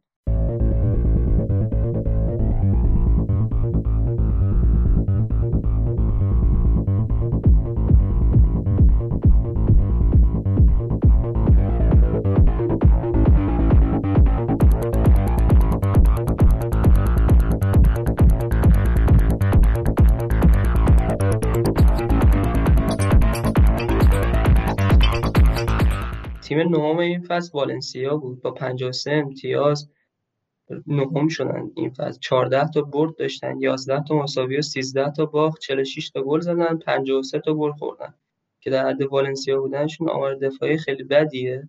دلیل عمده‌ش هم میشه به نبود گارای و مصدوم شدنش میانه فصل اشاره کرد که بیشتر بازی فصل از دست داد. از اون سمت دلیل عمده‌تر این عملکرد فاجعه دفاعیشون حضور مانگالا به جای گارا بود که دیگه همون می‌دونیم چه بازیکن سطح بالاییه. پالیستا هم اونجوری که باید شاید نتونست خط دفاعشون بهشون کمک بکنه، ولی این فصل کلا والنسیا یه تیم جالبی بود. یعنی خب توی لالیگا نتیجه نمیگرفت و توی چمپیونز لیگ خیلی خوب چلسی رو میبرد، آژاکس رو میبرد و همینجوری داشت ادامه میداد عملکرد خوبش رو. الان در مورد والنسیا رو داریم صحبت میکنیم. یه نکته که خیلی منو ناراحت کرد پیوستن دنی پارخا کاپیتانشون به ویارال بود، کاپیتان چند سالشون که از 2011 اینجاست، 31 سالشه و حالا رفته ویارال این فصل تا بتونه تو لیگ اروپا حداقل بازی بکنه. مثلا فیری رفت و واقعا واسه والنسیا بعد مشکلات مالی عجیبی دارن. اینا رودریگو مهاجم نوکشون هم با 30 میلیون به لیدز فروختن، فران تورس از دست دادن، کلا اسکوادش داره خالی میشه. یکی از دلایل بد نتیجه‌گیری این تیم تو این فصل دعوای مدیر تیم با مارسلینو تو هم هفته‌های ابتدایی بود که هفته دوم اخراج شد، مربی که دو فصل پیاپی والنسیا رو به لیگ قهرمانان میرسونه و حتی فصل قبل هم قهرمان کوپاشون کرد. به دلیل اختلافی که داشتن اخراج شد و به جاش سلادس رو جایگزینش کردن که اونم خوب نبود. اونم تا هفته 32 سرمربی بود و اخراج شد و جاشو به ورو داد. کلا مدیریت این تیمو واقعا زمین زد. الان هم که الساندرو فلورنزی رو این فصل دست دادن، قرضی بود فکر کنم. قرضی بود ولی میتونست تمدید بشه قراردادش. یعنی میتونستن بگیرنش که دستش دادن. با عنوان دفاع راست خوب و پیچینی یه دفاع جوون هم داشتن که حالا نه آنچنان جوان ولی خب خوب بود دفاع ایتالیاییشون. اونم دیگه ندارن. جفری کندوگبیا و کارلوس سولر رو میتونیم تو خط هافبکشون ما دو تا بازیکن خوب بودن انصافا، ولی اینا هم نتونستن اون فصل توی لالیگا کار خاصی بکنن و حاج آقا کوکلند که از آرسنال اومده والنسیا نتونست هیچ عملکرد خوبی داشته باشه. یکی از عجیب ترین واقعا خریدهای بود که من تو زندگیم دیدم این کوکلند توسط والنسیا. دیگه والنسیا هم رفت این فصل بعد تو ویارال بازی میکنه. آره اونم پارخو رفت. در مورد بهترین بازیکن فصلشون هم که اصلا شکی نیست پارخو بهترین بازیکن فصل بوده، اما باید به عملکرد خوب مهاجم نوکشون مکسی گومز هم اشاره کرد که واقعا خیلی خوب عمل کرده بود این فصل. مکسی گومز واقعا خوب بود. گونزالو گتش نتونست خودش اونجوری خوب نشون بده، کوین گامیرا نتونست و دنیس شف، اینا همه بازیکنایی بودن که بازیکنای خوبی ان ولی مربی نتونستشون بازی بگیره. ولی دنیل واسه دانمارکی به نظرم این فصل توی خط هافبک که بنده خدا انقدر مهاجم خوب نبودن رفته بود رایت وینگ بازی میکرد. خوب بود توی این سن و سال و تونست به تیمش کمک بکنه. رودریگو هم این فصل عملکرد خوبی نداشت، خیلی عجیب بود که لیدز واسش 30 میلیون داد. تو هم بازی ابتدای فصل جزیره هم که کامل نشون داد. کامل به نظر من یه هایپ بسیار مزخرفی بود که از یعنی بعد از اون پیشنهادی که بارسلونا بهش داد 90 میلیون یورویی و رد شد این پیشنهادش، هایپ شد یکم و توجه روش رفت بالا و بعدش هم این که به تیم ملی دعوت شد و یکم بازی کرد دیده شد، تگ قیمت بالای روش خورد. اما بدترین بازیکن این فصلشون شاید یاسپر سیلسن بود، واقعا گلرشون خیلی افتضاح بود. اومدن جایگزین نتوش کنم که عملکرد خیلی بهتری داشته باشن این فصل که اصلا موفق نبودیم. یه ترانسفرشن سواپ واقعا خیلی بد بود برای والنسیا به عنوان گلر اول. سیلسن واقعا دیگه تو این سن و سال گلر خوبی نیست و باید حالا یارو یه گلر جوون که از آکادمیشون بیارن فکر کنن یا باید یه گلر بخرن. با این وضعیت اصلا تیم نمیتونه فصل بعدی حتی چمپیونز لیگ رو ببینه. با این وضع مالی هم که مشکل مالی هم که بهش خورده بعیده بتونن بازیکن اصلا بخرن و خبره جالبی اصلا گوش هوادارشون نمیخوره. آره حتی دیگه نمیتونن بچه‌ای رو قرض بگیرن، به شدت وضع مالیشون به هم ریخته. بعد قرنطینه بود فکر کنم که اصلا اعلام ورشکستگی کردن، گفتن پول بازیکنان هم حتی دیگه نداریم، حقوقشون رو بدیم. آره مثلا وضعشون واقعا خرابه. حالا تو چمپیونز لیگ اینا بازی اولشون چلسی رو بردن، بعدم رفتن تو زمین خودشون با آژاکس باختن و حالا یه مساوی با لیل، بردن لیل دوباره و بردن آژاکس و مساوی با چلسی اینا رو مرحله بعدی برد و آژاکس سوم شد و رفت لیگ اروپا. اما خب خوردن با آتالانتا، یکی از پیداهای این فصل چمپیونز لیگو توی مجموع 8-4 حذف شدن. اون بازی که قبل از اون چیت و خیانت معروف ایلیچیچ هتریک کرد، پوکر کرد داره بنده خدا. بعد از اونم فوتبالش تمام شد تقریبا. همونطور که محمد گفت مهمترین دلیل بد بودن این فصلشون هم به نظرم همون مشکلاتی بود که اول فصل مدیر با مارسلینو داشت و مارسلینو رو بعد از قهرمانی تو کوپا دل ری اخراج کرد، بعدش هم رو آورد سلادس که خیلی مربی خوبی نبود و فقط یه بازی خوب ما ازش دیدیم، اونم بازی با بارسلونا بود که 2-0 بردن و اونجا ما تحت تاثیر نحوه پرس والنسیا قرار گرفتیم و آخر فصل هم که با مربی موقت فصل رو ادامه دادن و تموم کردن. حالا خاوی گراسیا رو آوردن، مربی سابق واتفورد که به نظر من مربی خوبیه، مربی تاکتیسیانیه، خیلی به درد والنسیا میخوره بعد از بحرانی که فصل گذشته داشتن با توجه به اسکواد خوبی که داشتن، پارسال بحران داشتن اما امسال اسکوادشون یکم خلوت‌تر شده ولی مربی بهتری رو دارن به نظر من. هفته اول هم دربی شهرش بود با لوانته که یه بازی جذاب و دیدنی رو دیدیم، 4-2 بردن لوانته رو توی اون دربی، کامبک زدن، یه بار کامبک خوردن بعد کامبکش رو برگردوندن.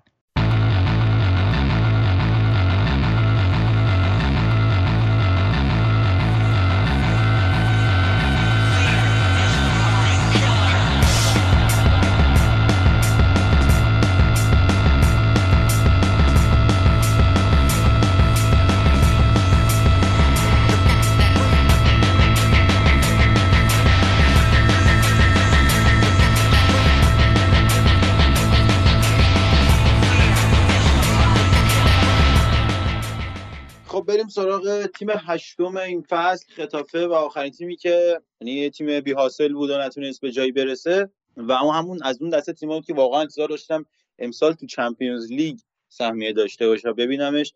واقعا خیلی فصل خوب شروع کرد و ادامه داد ولی خب توی برهه‌ای بعد از قرنطینه به فنا رفت تیمه و اصلا بعد افتاد پایین از اون جایگاهی که بود. بخوایم برسیم به خود تیمه و اسکوادش و بازیکناش و مربیش رو آنالیز بکنیم، توی نیمکتش و سرمربیش خوزه باردالاس سرمربی این تیم بود که واقعا عملکرد خوبی داشت و این تیم رو به طور عجیبی داشت بالا می آورد و بالا نگه می داشت. یعنی عملکردشون رو که آنالیز میکنیم و نگاه میکنیم بین هفته‌های 8م تا 27م که قرنطینه بوده اینا تا 3م هم میرسن و 10 تا برد 12 تا برد خوب میارن، حتی 4-5 تاش پشت هم بوده. فصل رو نه خوب شروع میکنن و نه خوب تموم میکنن، به خاطر اون 5 تا بازی ابتدایی یا 5 تا بازی پایانی سهمیه اروپا و چمپیونز رو با هم از دست میدن و 8م میشن. خطافه فصل گذشته هم همین جوری بود، یعنی ما چیزی که از خطافه دیدیم فصل گذشته این بود که اینا داشتن میرفتن به لیگ قهرمانان اروپا اما آخر فصل دوباره درجا زدن و رفتن لیگ اروپا. حالا عملکردی که امسال تو لیگ اروپا داشتن هم خوب بود، رفتن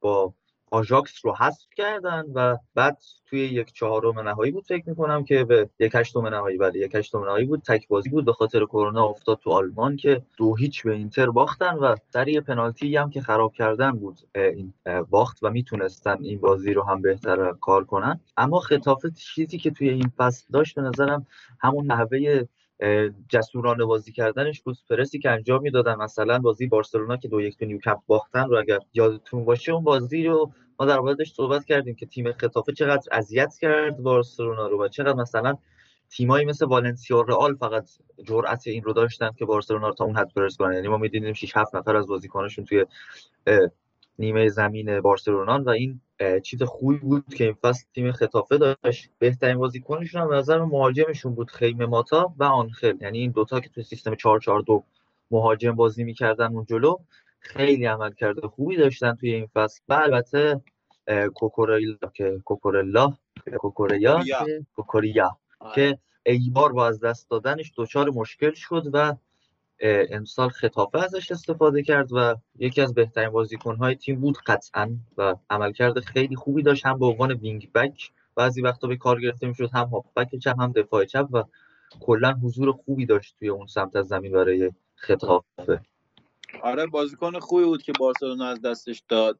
ولی خب از آفریقایی‌های خطافه هم نباید بگذریم، ژن داکونام دفاع وسطشون که این فصل خوبی رو داشت، اندیای توی فوروارد بازی بهش کم رسید اما خوب بازی میکرد و آلانیا اون یکی دفاعشون، و فیصل فجر مراکشی هم که توی خط هافکشون خوب بود و خوب بازی میکرد. یه بازیکن قرضی از چلسی داشتن کندی که بهش بازی زیاد نرسید و به نظرم کندی بازیکن خوبی، حالا بازی‌های کمی که اگه اشتباه نکنم تو فولام ازش دیدم، بازیکن خوبیه ولی بعد ببینیم چجوری ازش استفاده میکنن. نیوکاسل بود آره. و امسال هم چیزهایی که داشتن، ترانسفرهایی که داشتن، انس اونای رو از ویارال با 9 میلیون گرفتن و کوکوریا هم قراردادش رو دائمی کردن و کلا از حالت قرضی در اومده و این دو تا خرید خوبی بوده که داشتن. چند تا بازیکن رو هم از حالت قرضی برگردوندن، مثل میگل آنخل و کوکو هرناندز از واتفورد رو هم به صورت قرضی گرفتن. ترانسفر خروجیشون هم که فعلا کندی برگشته به چلسی به عنوان بازیکن قرضی و مهمترین ترانسفر خروجیشون هم به نظرم همین خورخه مولینا هم رایگان رفت به گرانادا. خورخه مولینا هم بازیکنی بود که میتونست خیلی کمکشون بکنه ولی خب خیلی راحت بازیکن از دست دادن. حالا ببینیم فصل بعد چیوریم برای اون صد نشینی که نه ولی برای سهمیه میجنگن. چرا صد نشینی آخه این تیم چرا صد نشینی؟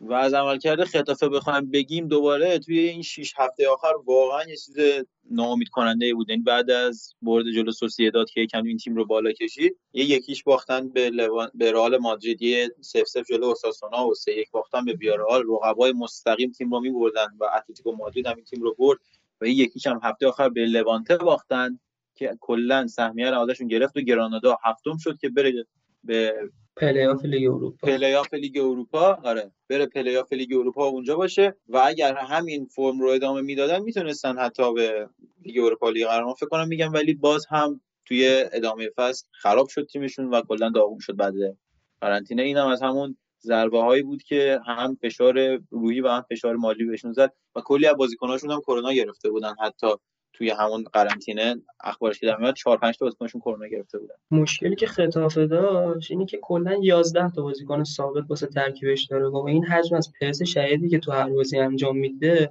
عملاً تیم خسته میشه آخر فصل. حالا شما فکر کن بعد قرنطینه اینا میمدن هفته 2 تا بازی هم میکردن. پدر تیم واقعا در اومده بود، نمیتونستن رتبه بهتر از این داشته باشن. آره ولی خب یکم اگه بیشتر میدویدن بازی آخرو نمیباختن الان وضعشون این نمیشد.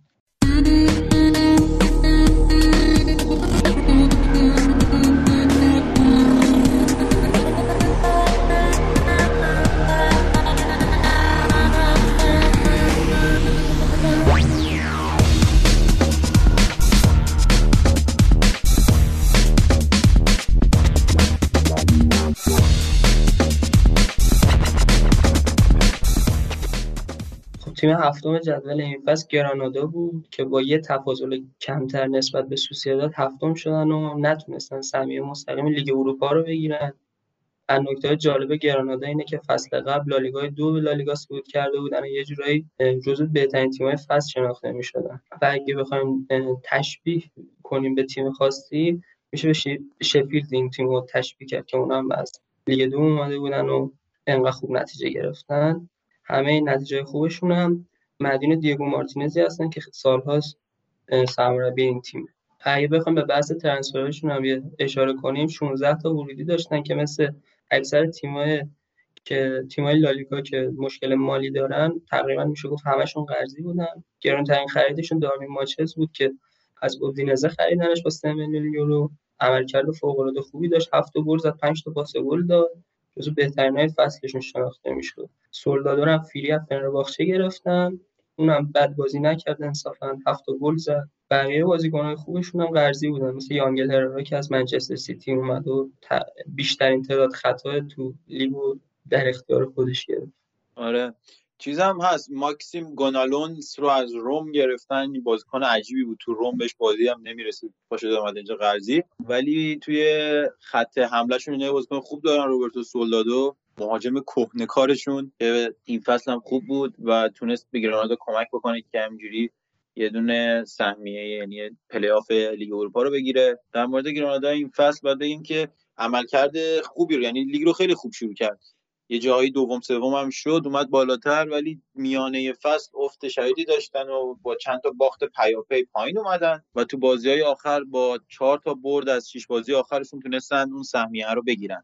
آره گرانادا حضورش توی مرحله مقدماتی لیگ اروپا رو مدیون بازی آخرشه که 4-0 بیلبائو رو برد و تا قبل از اون بازی رتبه 9 بودن اما با اون برد یه پرشی داشتن به سمت رتبه 7 و صعود کردن به منطقه کسب سهمیه لیگ اروپا. آنتونیو پوئرتاس هم مهاجم خوبیه که توی این تیم هست و در کل گرانادا رو ما سالهای قبل همیشه قبل از این که فصل پیشش صعود کنه به لیگ دو و سگوندا دیویژن ما همیشه توی کورس بقا می‌دیدیمش، اما امسال تیمش فرق کرد و الان هم با این ترانسفرهای خوبیش که شده تیم میتونه پخته‌تر بشه. اون گونالونسی که گفتی، خورخه مولینا که گفتم از خطافه اومده، خصوص وایخو قرارداد قرضیش تمدید شده و دوباره قرض گرفتن، اینا از رئال، کندی اومده اینجا دوباره به صورت قرضی و کلا میگم بازیکن‌های خوبی داشتن الان توی اسکوادشون و بازی اول مقدماتی لیگ اروپاشون رو هم 4-0 بردن از یه تیم آلبانیایی و بازی اول لیگشون هم 2-0 از اتلتیک بیلبائو بردن و شروع خوبی داشتن توی این فصل و کلا الان گرانادا حداقل اینو میدونیم که اتفاق خاصی باید بیفته که مثل سالهای قبل اون رو تو کورس سقوط ببینیم و احتمالاً امسال هم خطر جدی باشن واسه تیمای بالای جدول. آره قراره اذیت کنن به شدت تیمای بالای جدولی رو و این دیگو مارتینز که بسیار تیم خوبی رو ساخته به نظر من تا نیمه نهایی کوپام اومد و اونجا خب بیلبائو حذفش می‌کرد توی بازی رفت و برگشتیشون.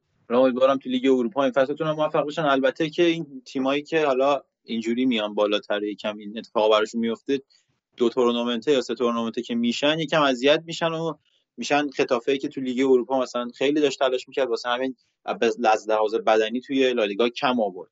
باید ببینیم چه اتفاقی برای تیم میفته و ترانسفراش چه کمکی بهش میکنه. در مورد بهترین بازیکن فصلشون هم بخوایم صحبت کنیم، علاوه بر ماچز که واقعا خرید خیلی خوبی بود، نمیشه از بازی ویکتور دیاز مدافع راستشون هم بگذریم.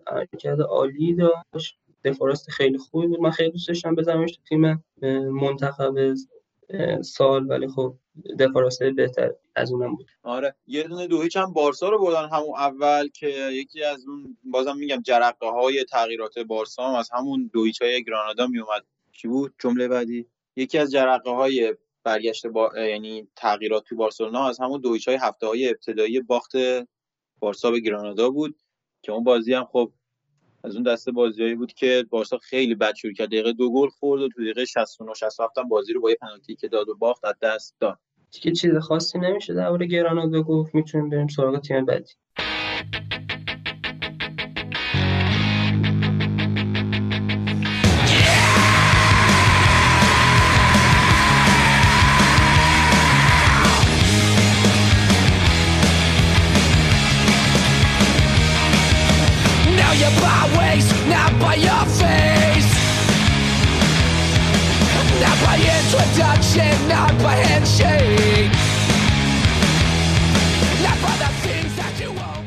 تیم ششم جدول، تیم دومی که سهمیه لیگ اروپا میگیره، سهمیه مستقیم لیگ اروپا داره، فصل بعد اونها رو تو لیگ اروپا خواهیم دید با سمارابگری ایمانوئل آلگواچیل. من اینقدر تلفظ اسپانیاییم سخته که این تیم بنده خدا رو نمی‌دونم. توی آنوئتا که هر واقعا تیمی واقعا میمونجا اذیت میشه. فینالیست این فصل کوپا دل ری با همون ترکیب قبلی با کاپیتانی یارامندی کهنکار وسط زمینش، ویلیان خوزه و میکل مرینو که از بازیکن‌های خوب بودن. میکل مرینو دعوت شده به تیم ملی اسپانیا. اویارزابال رو نمیشه از عملکردش گذشت. عدنان یانوزای بازیکن‌های خوبشون تو خط هافبک، الکساندر آیزاک مهاجم نوک جوونشون که از دورتموند خریداری کردن و خیلی خوب بوده این فصل، گلش به رئال مادرید که این تیم رو از کوپا دل ری حذف کرد. الکس رمیرو تو دروازه و شاید به نظر من مهمترین بازیکن این فصلشون مارتین اودگارد که به رئال مادرید برگشت بعد از اون یه فصلی که قرضی اینجا بازی میکرد و واقعا خیلی خوب بود توی خط هافبک سوسییداد و این تیم رو به جلو هول میداد. الو من میگم امسال تیم سوسییداد خیلی پرستاره بود و اسکواد خوبی داشت نسبت به خودشون و خب اینم منوط به عملکرد خوبشون بود توی فصل نقل و انتقالات با آوردن اودگارد و ناچو مورال تیمشون رو خوب بستن. از قبل هم عدنان یونوزا رو داشتن، تیم پرستاره‌ای بودن و مشکلی که داشتن اینا بعد از قرنطینه بود. مثل خیلی از تیمایی که دربارشون صحبت کردیم اینا تا هفته 28م که قبل از قرنطینه بود چهارم بودن و داشتن می‌جنگیدند برای سهمیه لیگ قهرمانان اروپا. داشتیم دربارش صحبت می‌کردیم تو همون اپیزود 9 ساعته، اما بعد از قرنطینه بود که 4 تا باخت پیاپی رو کسب کردن جلوی آلاوز و رئال و سلتا ویگو و خطافه که حالا درباره اون باختشون جلوی رئال خیلی صحبت زیاد بود که میتونستن نوازن و بازی بسیار خوبی رو ارائه دادن، اما به هر حال تونستن خودشون جواب جور کنن با 2 تا مساوی که از اتلتیکو و سویا گرفتن. سهمیه مستقیم لیگ اروپا رو کسب کردن و تیم خوبی بودن خلاصه توی این فصل و از لحاظ گلزنی خیلی آمار خوبی داشتن و دفاع و از لحاظ دفاعی خیلی مثل تیم‌های بالاتر از خودشون نبودن و مشکلات دفاعی داشتن، اما توی فاز حمله خیلی بهتر بودن از تیم‌های رقیبشون توی کورس. و یکی از بهترین تیم‌های این فصل قطعاً رئال سوسییداد بوده و امسال هم حالا مهمترین خریدی که داشتن بعد از رفتن مارتین اودگارد اون هایجکی بود که داشتن از لاتزیو و به صورت رایگان داوید سیلوا رو برگردوندن به لالیگا و به نظرم مهمترین بازیکنشون هم همونه. امسال دروازه‌بانی هم که داشتن خرونیمو رولدی که از منچستر سیتی گرفته بودن و قرضی رفته بود مونپلیه هم برگشته. آره گلر خوبم گرفتن، مویا رو هم روی نیمکت دارن. و به نظر من حالا داوید سیلوا رو که گرفتن و هایجک کردن، ای کاش که دفاع خوب هم بگیرن برای فصل بعدشون، چون که ناچو مونرال اونجوری نیست که بتونن بهش اعتماد کنن. حالا تو دفاع چپ به عنوان یک بازیکن با تجربه کهنکار نمیتونن اون شکلی بهش به اون دفاع تکیه کنن. یه دفاع وسط خوب لازم دارن برای اینکه بخوان تو کورس بجنگن و خودشون رو بالا نگه دارن. ولی لالیگا جذابی رو خواهیم دید با وجود اینکه داوید سیلوا رو برگردوندن و مهاجم نوکای خیلی خوبی دارن. از ویلیان خوزه، پورتو و میکل اویارزابالی که یه وینگ چپ واقعا خوبه و به نظر من این فصل میتونه بهترین وینگ چپ لالیگا باشه و الکساندر آیزاک. اینا نباید بگذاریم، همه بازیکنایی هستن که پتانسیل دیده شدن رو دارن و از عملکرد لالیگاشون هم بخوایم رد بشیم میرسیم به کوپا دل ری که اینا موفق شدن اون پای دیگه فینال باشن که اینا هم موافقت نکردن با برگزاری فینال پشت درهای بسته. رئال مادرید رو تو مرحله 1/8 نهایی حذف کردن، اومدن بالاتر و موفق شدن اونجا توی اون مرحله میراندس، تیم پایین جدولی که گفتم از تیمای دست دویی بود که اومد بالاتر خیلی خوب تا مرحله بالا اومدن. ما خب همونجا بیشتر حدش نبود و اونجا حذف شد. حالا ببینین توی بازی با بیلبائو تو فینال چی کار میکنن و چه اتفاقی میفته براشون، که البته فکر کنم هیچ سهمیه‌ای نداره، فقط یه جام بهشون میدن دیگه، چون که سهمیه رو دادن به گرانادا و تمام شده رفته.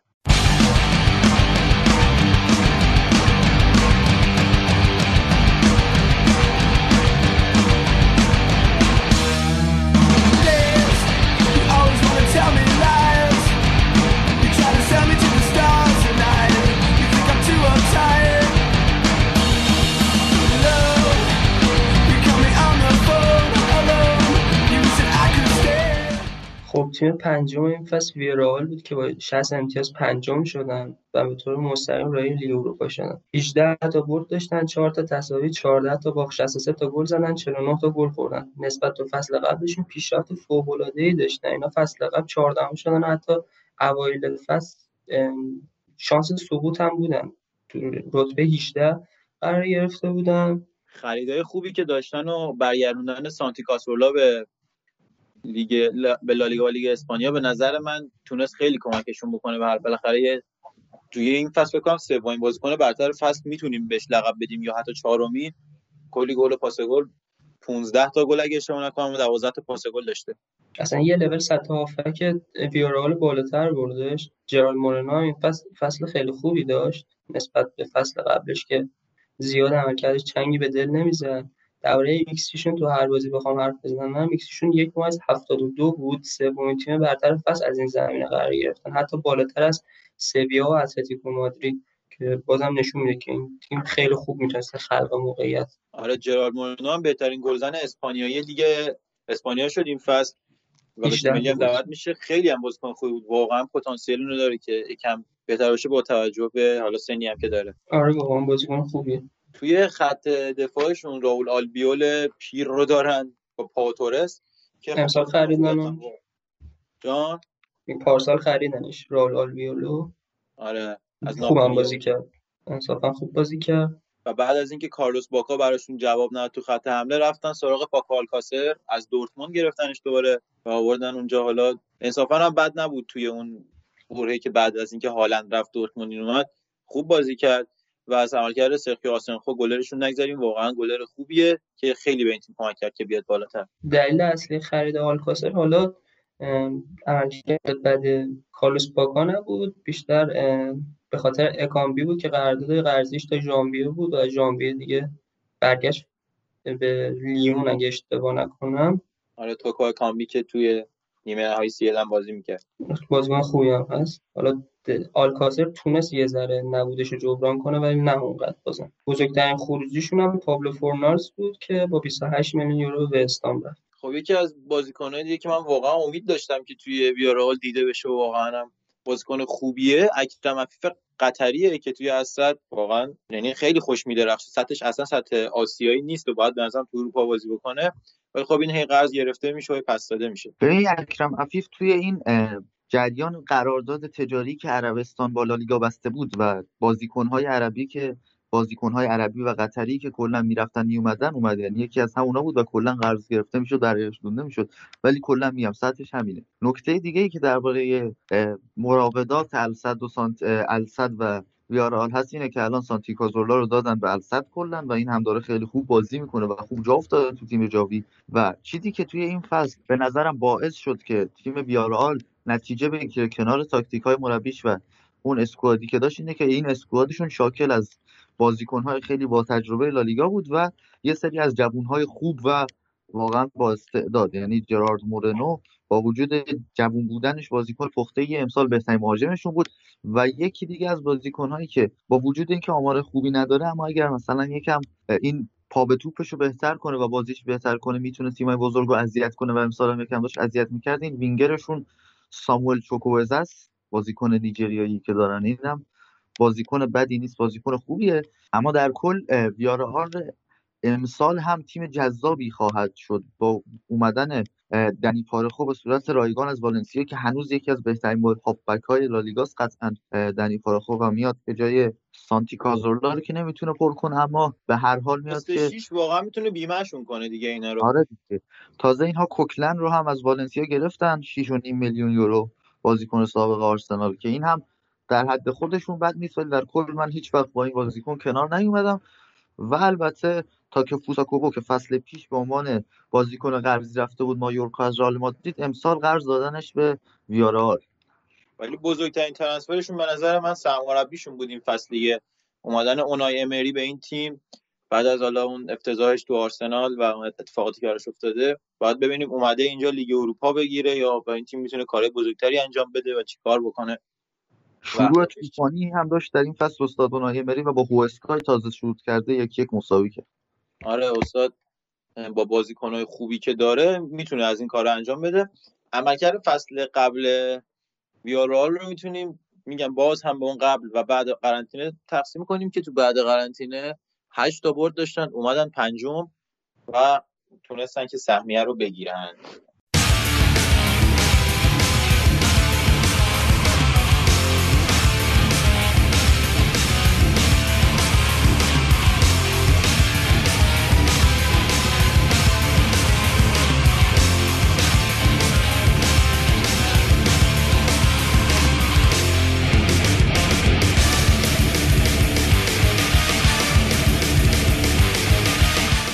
برسیم به چهار تیم بالای جدول، تیمایی که سهمیه چمپیونز لیگ گرفتن فصل سطح اول فوتبال جام اروپا می‌بینیمشون. یکی از تیم‌ها سویا با عملکرد خوبش توی شروع فصل با یولیان لوپتگی تونست فصل رو یکم خوب شروع کنه، 3 تا برد توی 4 تا بازی اول و روندی که داشت ادامه پیدا می‌کرد و روند عالی بعد قرنطینه‌شون که کلا نباختن، بازی 25 تا 38 تیم بدون باخت بود و خیلی خوب داشت کار می‌کرد.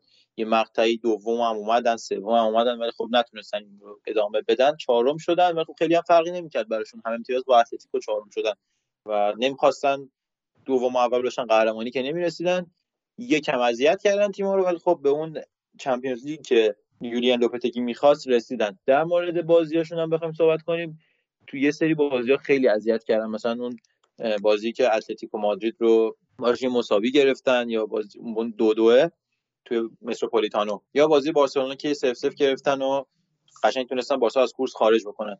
بخوایم برسیم به آمار و اسکواد این تیم، تو دروازه توماس واچلیک دوباره امسال ادامه داد، واقعا گلر خوبیه و به نظرم میتونه که از اون گلرای باشه که ترانسفر بشه تیم بزرگتر، حالا چرا نمیره نمیدونم.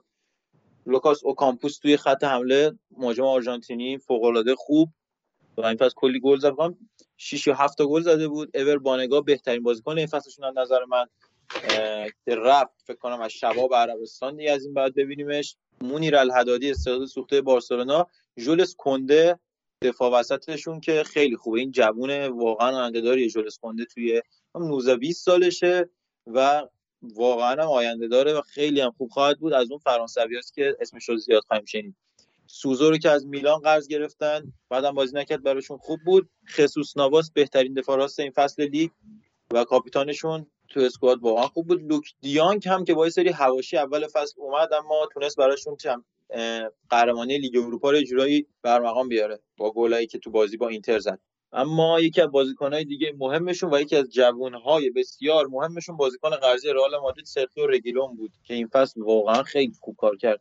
آره سرخیو رگیلون رو هم میتونم بهترین بازیکن فصلشون در نظر بگیرم با توجه به عملکرد خوبی که بعد از قرنطینه داشت مخصوصا، و حالا امسال از دستش دادن و احتمال خیلی 99% به تاتنهام خواهد رفت سرخیو رگیلون. و اتفاقی که توی این تیم سویا افتاد، چهارم شدنشون با 70 امتیاز و قهرمانیشون توی لیگ اروپا، ارزشی که من به لوپتگی میدم اینه که این تیم کلا اسکوادش خیلی تغییر کرد.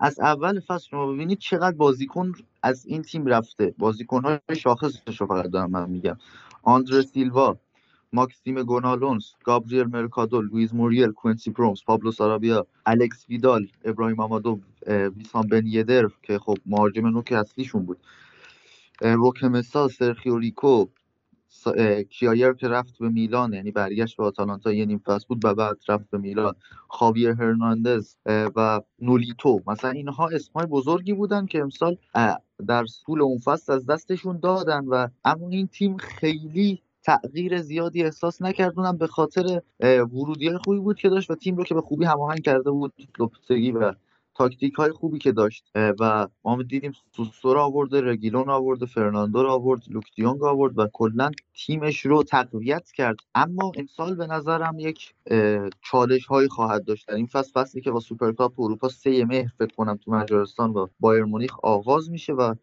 ادامه پیدا میکنه. ترانسفراشون هم سوسا بود که قطعی کردن، اسکار رودریگز از رئال مادرید، ایوان راکیتیچ رو برگردوندن و مارکوس آکونیا که از اسپورتینگ لیسبون اومد 50 میلیون یورو خرج کردن و یک فشار خواهد اومد قطعاً اون روزنامه‌های محلی و اون رسانه‌های محلی و روی لوپتگی بعد از عملکرد موفقی که تو این فصل داشت. و باید ببینیم این اسکواد میتونه توی چمپیونز لیگ بجنگه یا نه با وجود رفتن بازیکن‌های با تجربه مثل وربانگا. اما چیزی که ما از لحاظ تاکتیکی دیدیم فصل گذشته از یورگن لوپتگی این بود که این تیم میتونه واقعا تیم‌های بزرگ رو اذیت کنه و جلوی اون تیم‌ها خودش رو نشون بده. من اوج تاکتیک‌های این تیم رو در مقابل ولورهمپتون دیدم توی 1/4 نهایی لیگ اروپا و بازی که با بارسلونا 0-0 کردن توی لالیگا بعد از قرنطینه که شروع عقب افتادن بارسلونا از رئال بود توی کورس قهرمانی. حالا اون بازی هم خیلی توی حالا عقب افتادن بارسا تاثیر داشت، ولی در کل این سویا رو،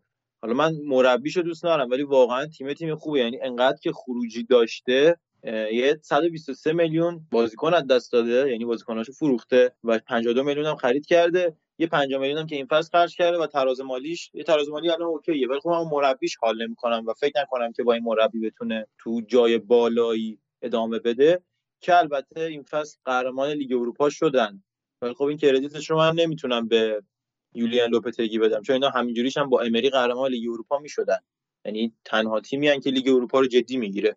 تیمای بزرگی رو بردن، وولز رو بردن، روم رو بردن، یونایتد و اینتر میلان رو بردن و خب تونستن قهرمان بشن و این تیم 6مین قهرمانیش توی لیگ اروپا رو تجربه میکرد به کاپیتانی این بار خسوس نواس که نشون داد چقدر بازیکن ارزشمندیه برای این تیم.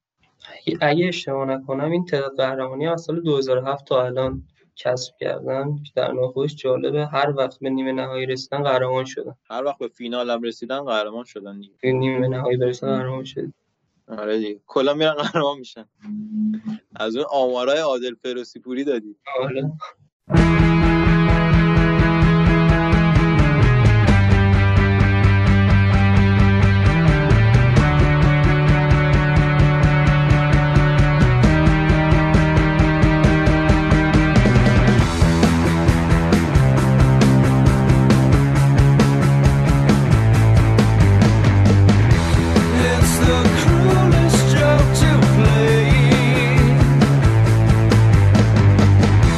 I'm so serious.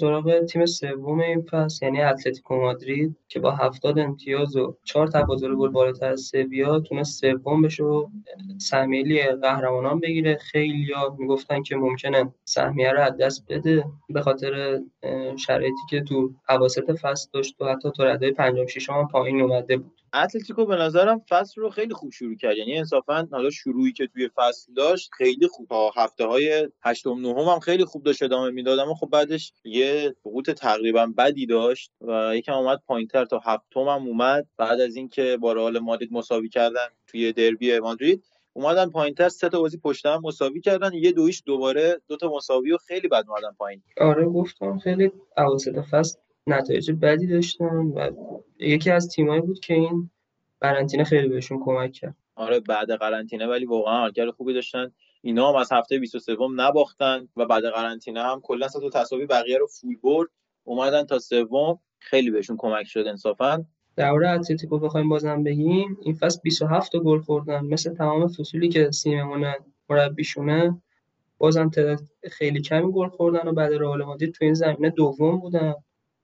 کسی خب شاید باورش نمیشد همچین آماری بتن ثبت کنن بعد از اینکه تقریبا 80% خط دفاعشون رو تو ترانسفرهای تابستون از دست دادن، اما تونست تیمو جمع کنه سیمونه و دوباره عملکرد دفاعی عالی از خودش به جا بذاره. خیلی به نسبت اتلتیکو بودنش این فصل بازیکن از دست داده بود، یعنی دیگو گودین، فیلیپ لوئیس، خوان فران، لوکاس هرناندز اینا خودشون یه خط دفاعن. بخوای نگاه کنی جلسون مارتینز و حالا اون رودریگو که فروختم به سیتی، آره آنتوان گریزمان که گرونترین نقل و انتقال بارسلونا بود، 120 میلیون بارسلونا خریدش، از طرف هکتور هرناندز و این همه بازیکن، یه دوژین بازیکن، نیکولا کلینیچ که برگشت به روم. ولی خب بازم میگم تیمو تونست نگه داره با توجه به اون همه بازیکنی که داد رفت، یعنی با خریدایی که داشت تونست یکم وضعیت برگردونه. ورسالیکو رو برگردون از اینتر، فیلیپا رو خرید دفاع از پورتو، دفاع خوبی هم هست، رنان لودی رو برای دفاع چپ آورد، کیران تریپیر برای دفاع راست و هرموسو رو از اسپانیول آورد، یکی از بهترین بازیکن‌ها بود و بهترین خریدش هم به نظر من ژو فلیکس بود، بازیکنی که گرونترین بازیکن تاریخ اتلتیکو، 126 میلیون یورو پاش دادن ولی به نظر من ارزشش داره. بهترین خریدشون از دید من مارکوس یورنته بود که 40 میلیون از رئال خریدنش و زندگیش به 2 بخش قبل لیورپول و بعد لیورپول تقسیم شد.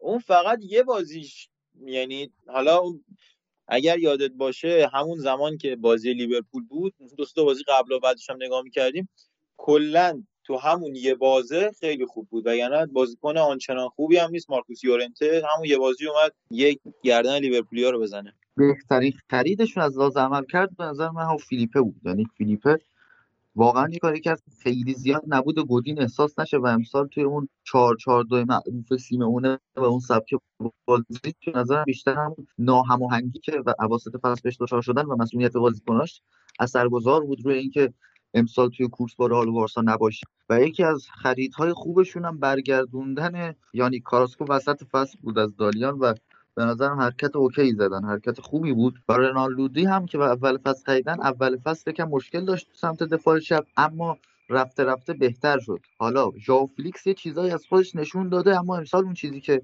ما ازش انتظار داشتیم نبوده و باید بیشتر بهش فرصت بدیم، اما بهترین خریدشون نبوده.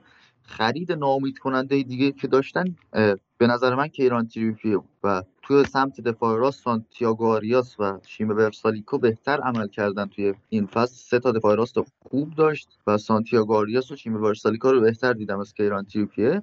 بازیکن‌های خوبشون توی این فصل از خط هافبک بودن به نظرم بیشتر، یعنی یکی توماس پارتی که خیلی دیگه توی این پادکست ما ازش تعریف کردیم، دیگه نیاز زیادی به تعریف نداره و الان احتمال اینکه به آرسنال بره هست، ولی یه 2 ماهه که آرسنال در آستانه خرید توماس پارتیه ولی قرار نیست به جایی برسه انگار. آره. و ساول و کوکه که مثل همیشه خوب بودن، مثل ساول امسال واقعا خوب بود و یه جاهای تیم سیمونه رو نجات داد از منجلاب و بازی بارسلونا. آره بازی بارسلونا کلا ساول میگم یکی از بازیکن‌های خیلی خوبشون بود امسال و ژائو فلیکس هم با مسئولیتش بود بیشتر که نتونست زیاد به این تیم کمک کنه. از موراتا مثل همیشه خیلی چیز زیادی ندیدیم و دیاگو کاستا هم که پیر شده و الان بریم سراغ اسکواد امسالشون. امسال به نظرم بهترین شانس رو اتلتیکو داره واسه اینکه بیاد و مثل سال 2013-2014 قهرمان بشه. یعنی الان به نظرم زمانش هست که به کورس قهرمانی برگردن. اسکواد واقعا مثلا خرید خاصی نداشتن و اینا، من نمیتونم این تیم رو ببینم بالا. ببین خرید خاصی نداشتن و اینا که با این اسکواد به نظرم من فقط میتونم به سیمونه، یعنی چیز کنم، به سیمونه اعتبار بدم. با منتظر سیمونه تموم شده به نظر من. حالا سرمربی تموم شده محسوب میشه، یعنی نمیتونم من دیگه بهش ببین سرمربی اصلا محسوب نمیشه. اگر هم به نظرت محسوب میشه اینه که سرمربی که اینجا دیگه کارش تموم شده. آره شاید، ولی چیز خاصی من نمیتونم بگم در این مورد که سیمون تموم شده یا نه، چون که احساس نمیکنم این اتفاق افتاده باشه. سیمونه هنوز که هنوزه تیمش رو داره اون سطح بالا نگه میداره، به هر شکلی بود تیم رو رسون تا یک چهارم چمپیونز لیگ و خب به لایپزیگ باختن. اما به نظرم سیمونه در حد این تیم خوبه و ببینیم امسال چه اتفاقی واسهشون میفته و هنوزم بازیشون شروع نشده و باید ببینیم اتلتیکو متفاوت از سال پیش رو خواهیم داشت یا خیر، چون اتلتیکو سال پیش کلا یک تیم اشباع شده ای بود که حالا باید ببینیم امسال اون وضعیت نباید پیش بیاد. با وجود اینکه رئال و بارسا هم توی شرایط آرمانی نیستن، به نظر میرسه کورس قهرمانی لالیگا از لحاظ بد بودن تیم‌ها و درجا زدنشون جذاب بشه امسال. من پیش بینی اینه، یعنی خیلی درجا بزنن تیم‌ها. نکته که ما فراموش کردیم از اتلتیکو بگیم این بود که آن اوبلاک مثل هر سال آدم اصلی این تیم بود به نظرم و بهترین بازیکن فصلشون یان اوبلاک مثل همیشه به عنوان یک دروازه‌بانی که خیلی جاها تیم رو نجات داد و نذاشت که اوضاع از این بدتر هم بشه. آره دیگه واقعا یان اوبلاک که دیگه ثابت شده است. و اینکه چلسی رفته بود سمت خریدش، اینقدر قیمت رو بالا گفتن که اصلا چلسی در رفت. ولی اتلتیکو این فصل اون اول فصلی باخت خیلی بد به تیم کلتورال داد توی کوپا دل ری که اصلا همون اول از کوپا کنار رفت و فشار و حجمه همون موقعی بود که خیلی داشت سیمونه میباخت و بد بازی میکرد، انقدر اومد روش که یه مدت تیم خوابید. ولی بعدش دستش از یک جامی که کوتاه موند و من خیلی مثلا بر خودم ناراحت کننده بود اون سوپر کاپ بود. اینا بارسلونا رو بردن 3-2 و بعد رفتن بالاتر و اون اتفاقی که فد والورده موراتا رو دقیقه آخر زد و اینا نتونستن گل بزنن، برن بالا تو پنالتی باختن و قهرمان نشدن. وگرنه میتونستن حداقل امسال دستشون به یک جام برسه. و از اون قضیه تمام شدن دیگو سیمونه هم واسه همین میگم که این ناگلزمن واقعا ناکاوتش کرد توی بازی لایپزیگ اتلتیکو مادرید و چیزی نداشت برای ارائه دادن که به نظرم آره از لحاظ تاکتیکی واقعا بازنده مسابقه بود.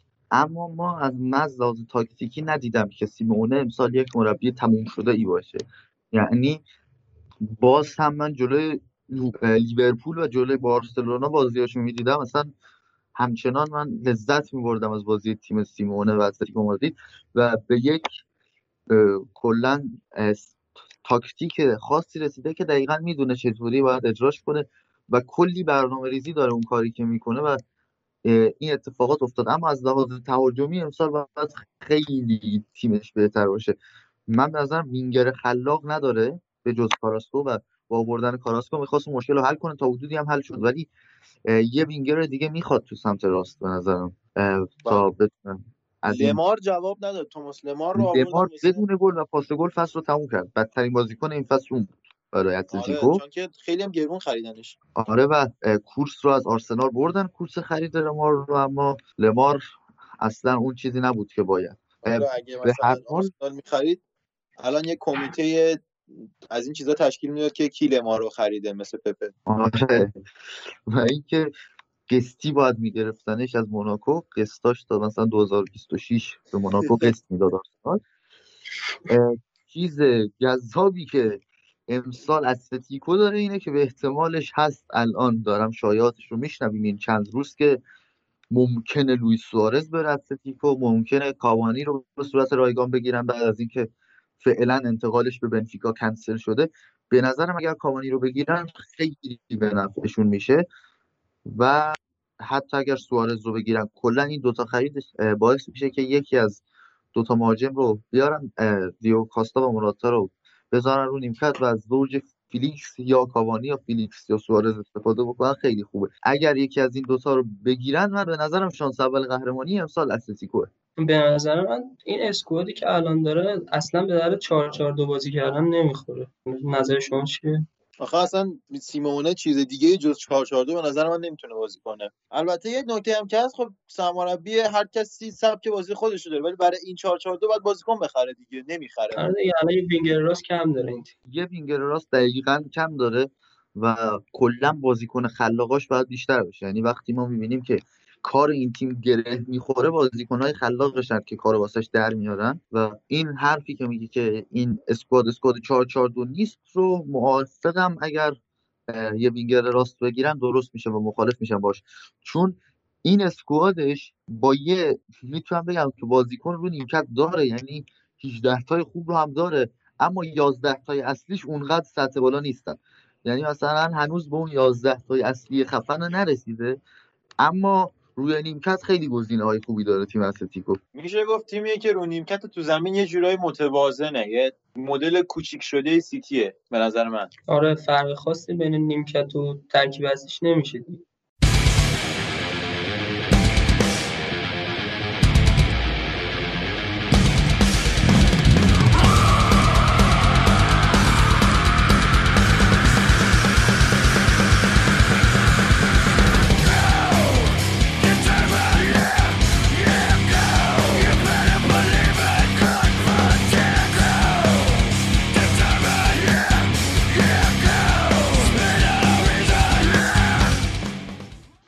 این فصل و پرحاشیه ترین تیم این فصل بارسلونا این فصل نتونست از عنوان قهرمانیش دفاع بکنه و موفق شد که عنوان دوم رو به دست بیاره. فصل پرفراز و فرود بارسا رو به نظرم ماه به ماه بریم جلو بهتر باشه، ببینیم چی شده و در موردش حرف بزنیم و نظر بدیم، ببینیم مثلا چه اتفاقاتی افتاد این فصل برای بارسا که اینجوری شد یه دفعه و اون افت شدیدی که بهش رسیده از کجا شروع میشه. شروع فصل بارسا از ژوئن سال 2019 با خرید و یعنی با ترانسفر جابجایی نتو و سیلسن شروع میشه و بعدش هم دنیز سوارز رو بارسلونا میده به سلتا ویگو با 13 میلیون. توی جولای هم آنتوان گریزمان رو از اتلتیکو 120 میلیون میخره و از اون همه کش و قوسی که بارسا گذاشت تا قرارداد اتلتیکو، قرارداد گریزمان با اتلتیکو کم شه زیاد شه و 150 میلیون میشد اگه میگذشت و اصلا همینجوری داشت اتفاقات عجیبی میافتاد. بالاخره بارسا موفق شد آنتوان گریزمان رو از اتلتیکو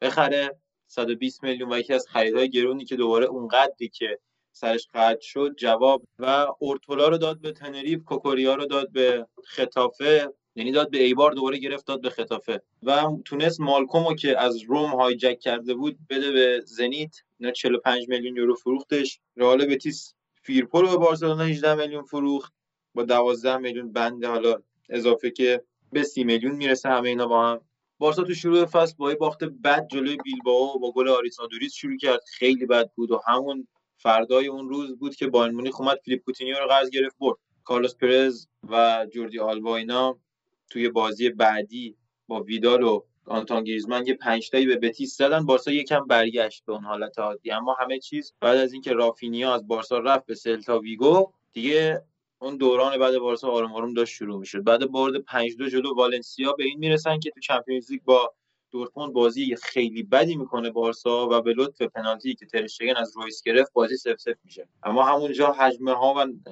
همه اون انتقادات نسبت به ارنستو والورده شروع میشه.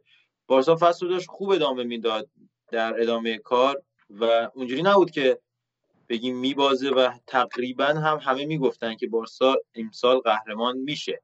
بارسلونا بعد از هفته 8 که بالاخره به صدر رسیده بود تا هفته 20 صدر جدول بود، اما سرمربی که تو صدر جدول تیم رو نگه داشته بود و آورده بود رو اخراج میکنن بعد از باخت جلوی اتلتیکو مادرید توی سوپرکاپ، تیم نهایی سوپرکاپ و اینکه دیگه ارنستو والورده از بارسلونا میره و اینجا نقطه عطف بایرنیا میشه. درباره این مسئله‌ای که الان گفتی که مهمترین اتفاق این فصل بارسا بود، به نظرم رفتن والورده و آوردن کیک ستین خیلی حرف زدیم دیگه. منم بارها گفتم که مربی تیم اول رو هر چقدر هم که بد باشه اخراج نمیکنه و چیزی که تمام هوادارهای بارسلونا توش بهش به یک توافقی رسیدن و الان دارن مطرحش میکنن اینه که اصلا از اول فصل اخراج نکردن والورده بعد از کامبکی که جلوی لیورپول خورد و باختش تو فینال کوپا دل ری مقابل والنسیا و بعد از جوی که بر علیهش شد، موندنش اشتباه بود و اخراج کردنش میانه فصل اشتباه تر، یعنی یک اشتباه بزرگی بود که اول فصل انجام دادن،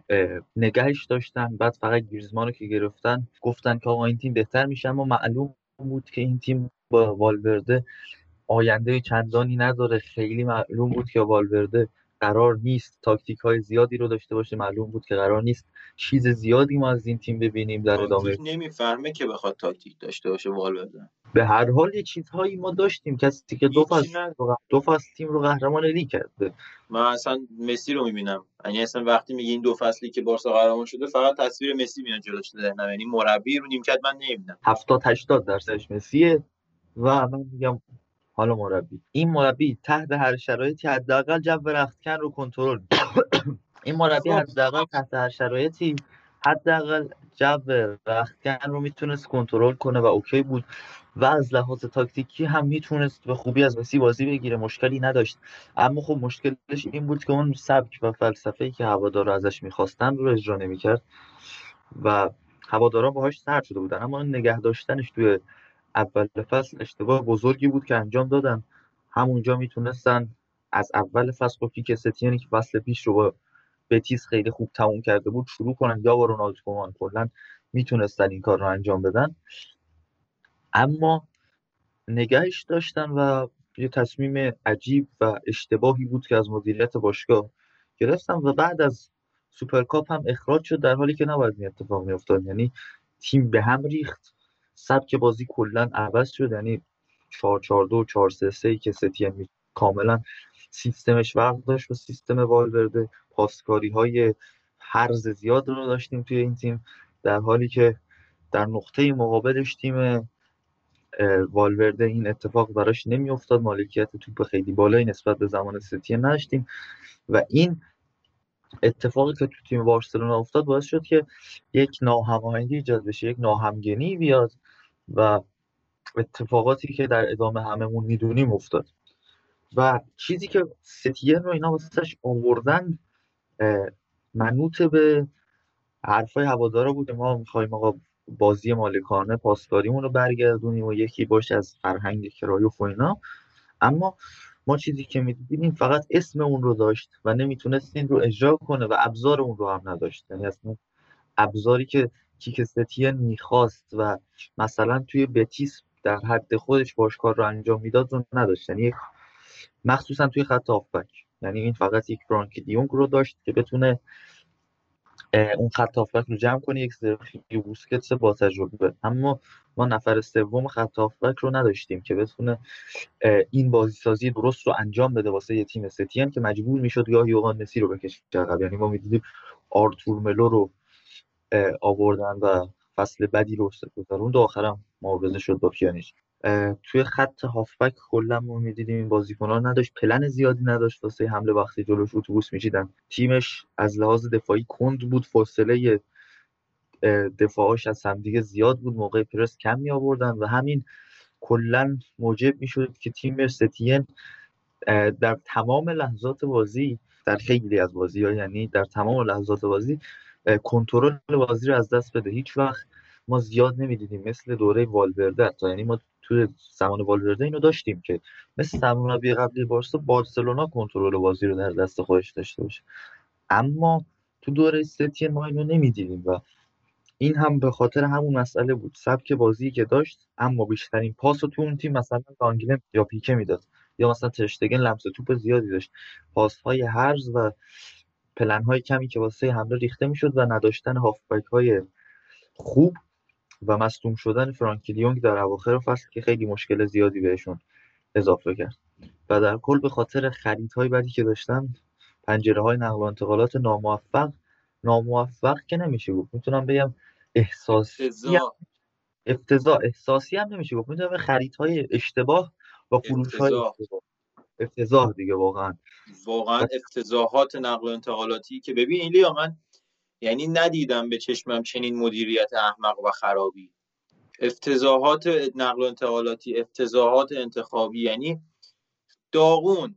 در مورد تیم ستین الان گفتیم، من میخوام بگم که بابا این بشر، این گاودار مومن مثلا وقتی که تو یه چیزی میشنوی از تیکی تاکا و از فلسفه توتال فوتبال و از این یوهان کرایف و اینا، خب اون خیلی جالبه برای هوادار، یعنی کلا چیز قشنگیه. یعنی بارساییایی که فصل 2019 بازی آژاکس تو چمپیونز لیگ می‌دیدن واقعا دوست داشتن سبک بازی رو و دوست داشتن تو تیم خودشون ببینن، ولی وقتی یکی میاد با این وعده ها میاد و اینجوری بازی میکنه، فقط این یاد گرفته بود که ترشتگن میده پیکه میده لنگله میده چپ، اون میده راست، این میده وسط، یعنی میخواست هر 11 تا بازیکن لمس توپ داشته باشن.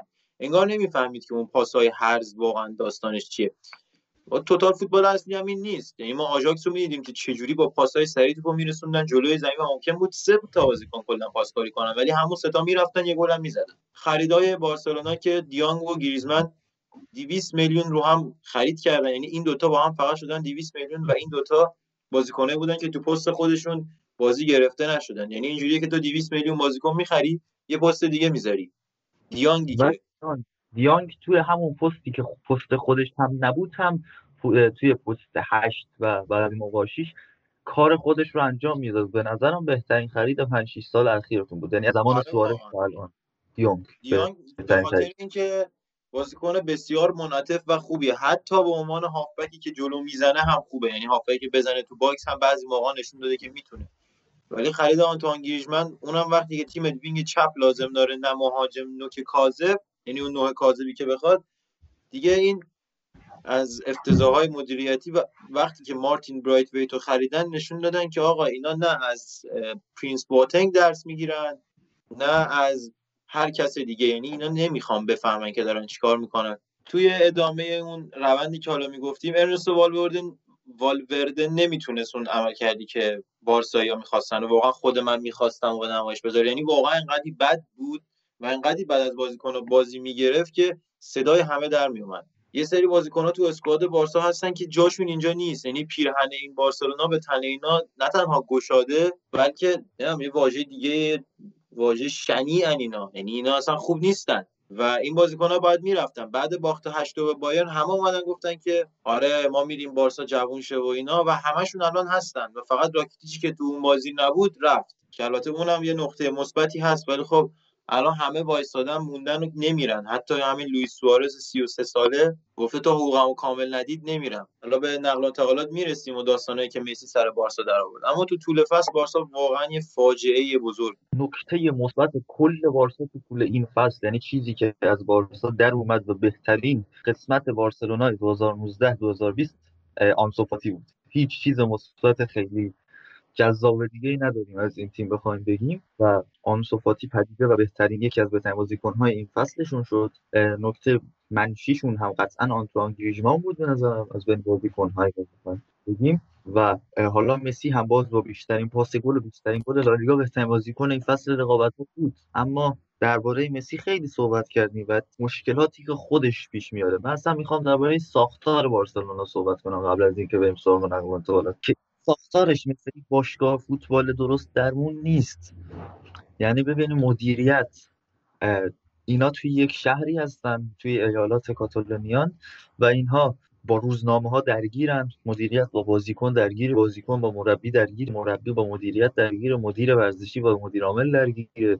بعد مدیریت چجوری برکنار میشه الان دارن مثلا امضا جمع میکنن، کلا هیچ چیزیش به یک باشگاه فوتبال نمیخوره، یعنی بیشتر میگم شبیه یک کشور سیاسی میخوره داستان‌های مدیریت باشگاه بارسلونا.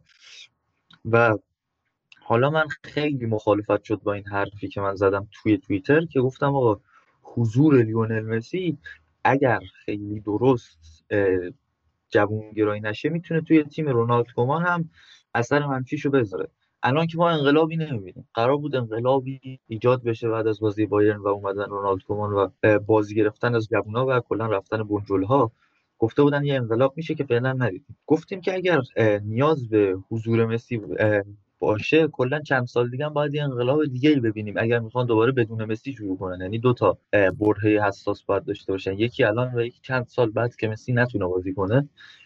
و من میگفتم حضور مسی با توجه به جبری که خودش داره، با توجه به ضعفایی که داره توی اون بحث رهبری، مگر این که دیگه خیلی عجیب باشه تغییر کنه. با توجه به اینکه این آدم همین الان اومده مصاحبه میکنه با سایت گل و میگه من میمونم، ولی مدیریت افتضاحه، دقیقاً همین جمله رو گفته. و وقتی این فشار رسانه‌ای زیاد باشه، این جو همچنان متشنج تو تیم باشه و ما هنوز نمیشناسیم درست این رونالد کومان رو که ببینیم چطور میخواد این رو مدیریت کنه و خود مسی چطور میخواد این رو مدیریت کنه.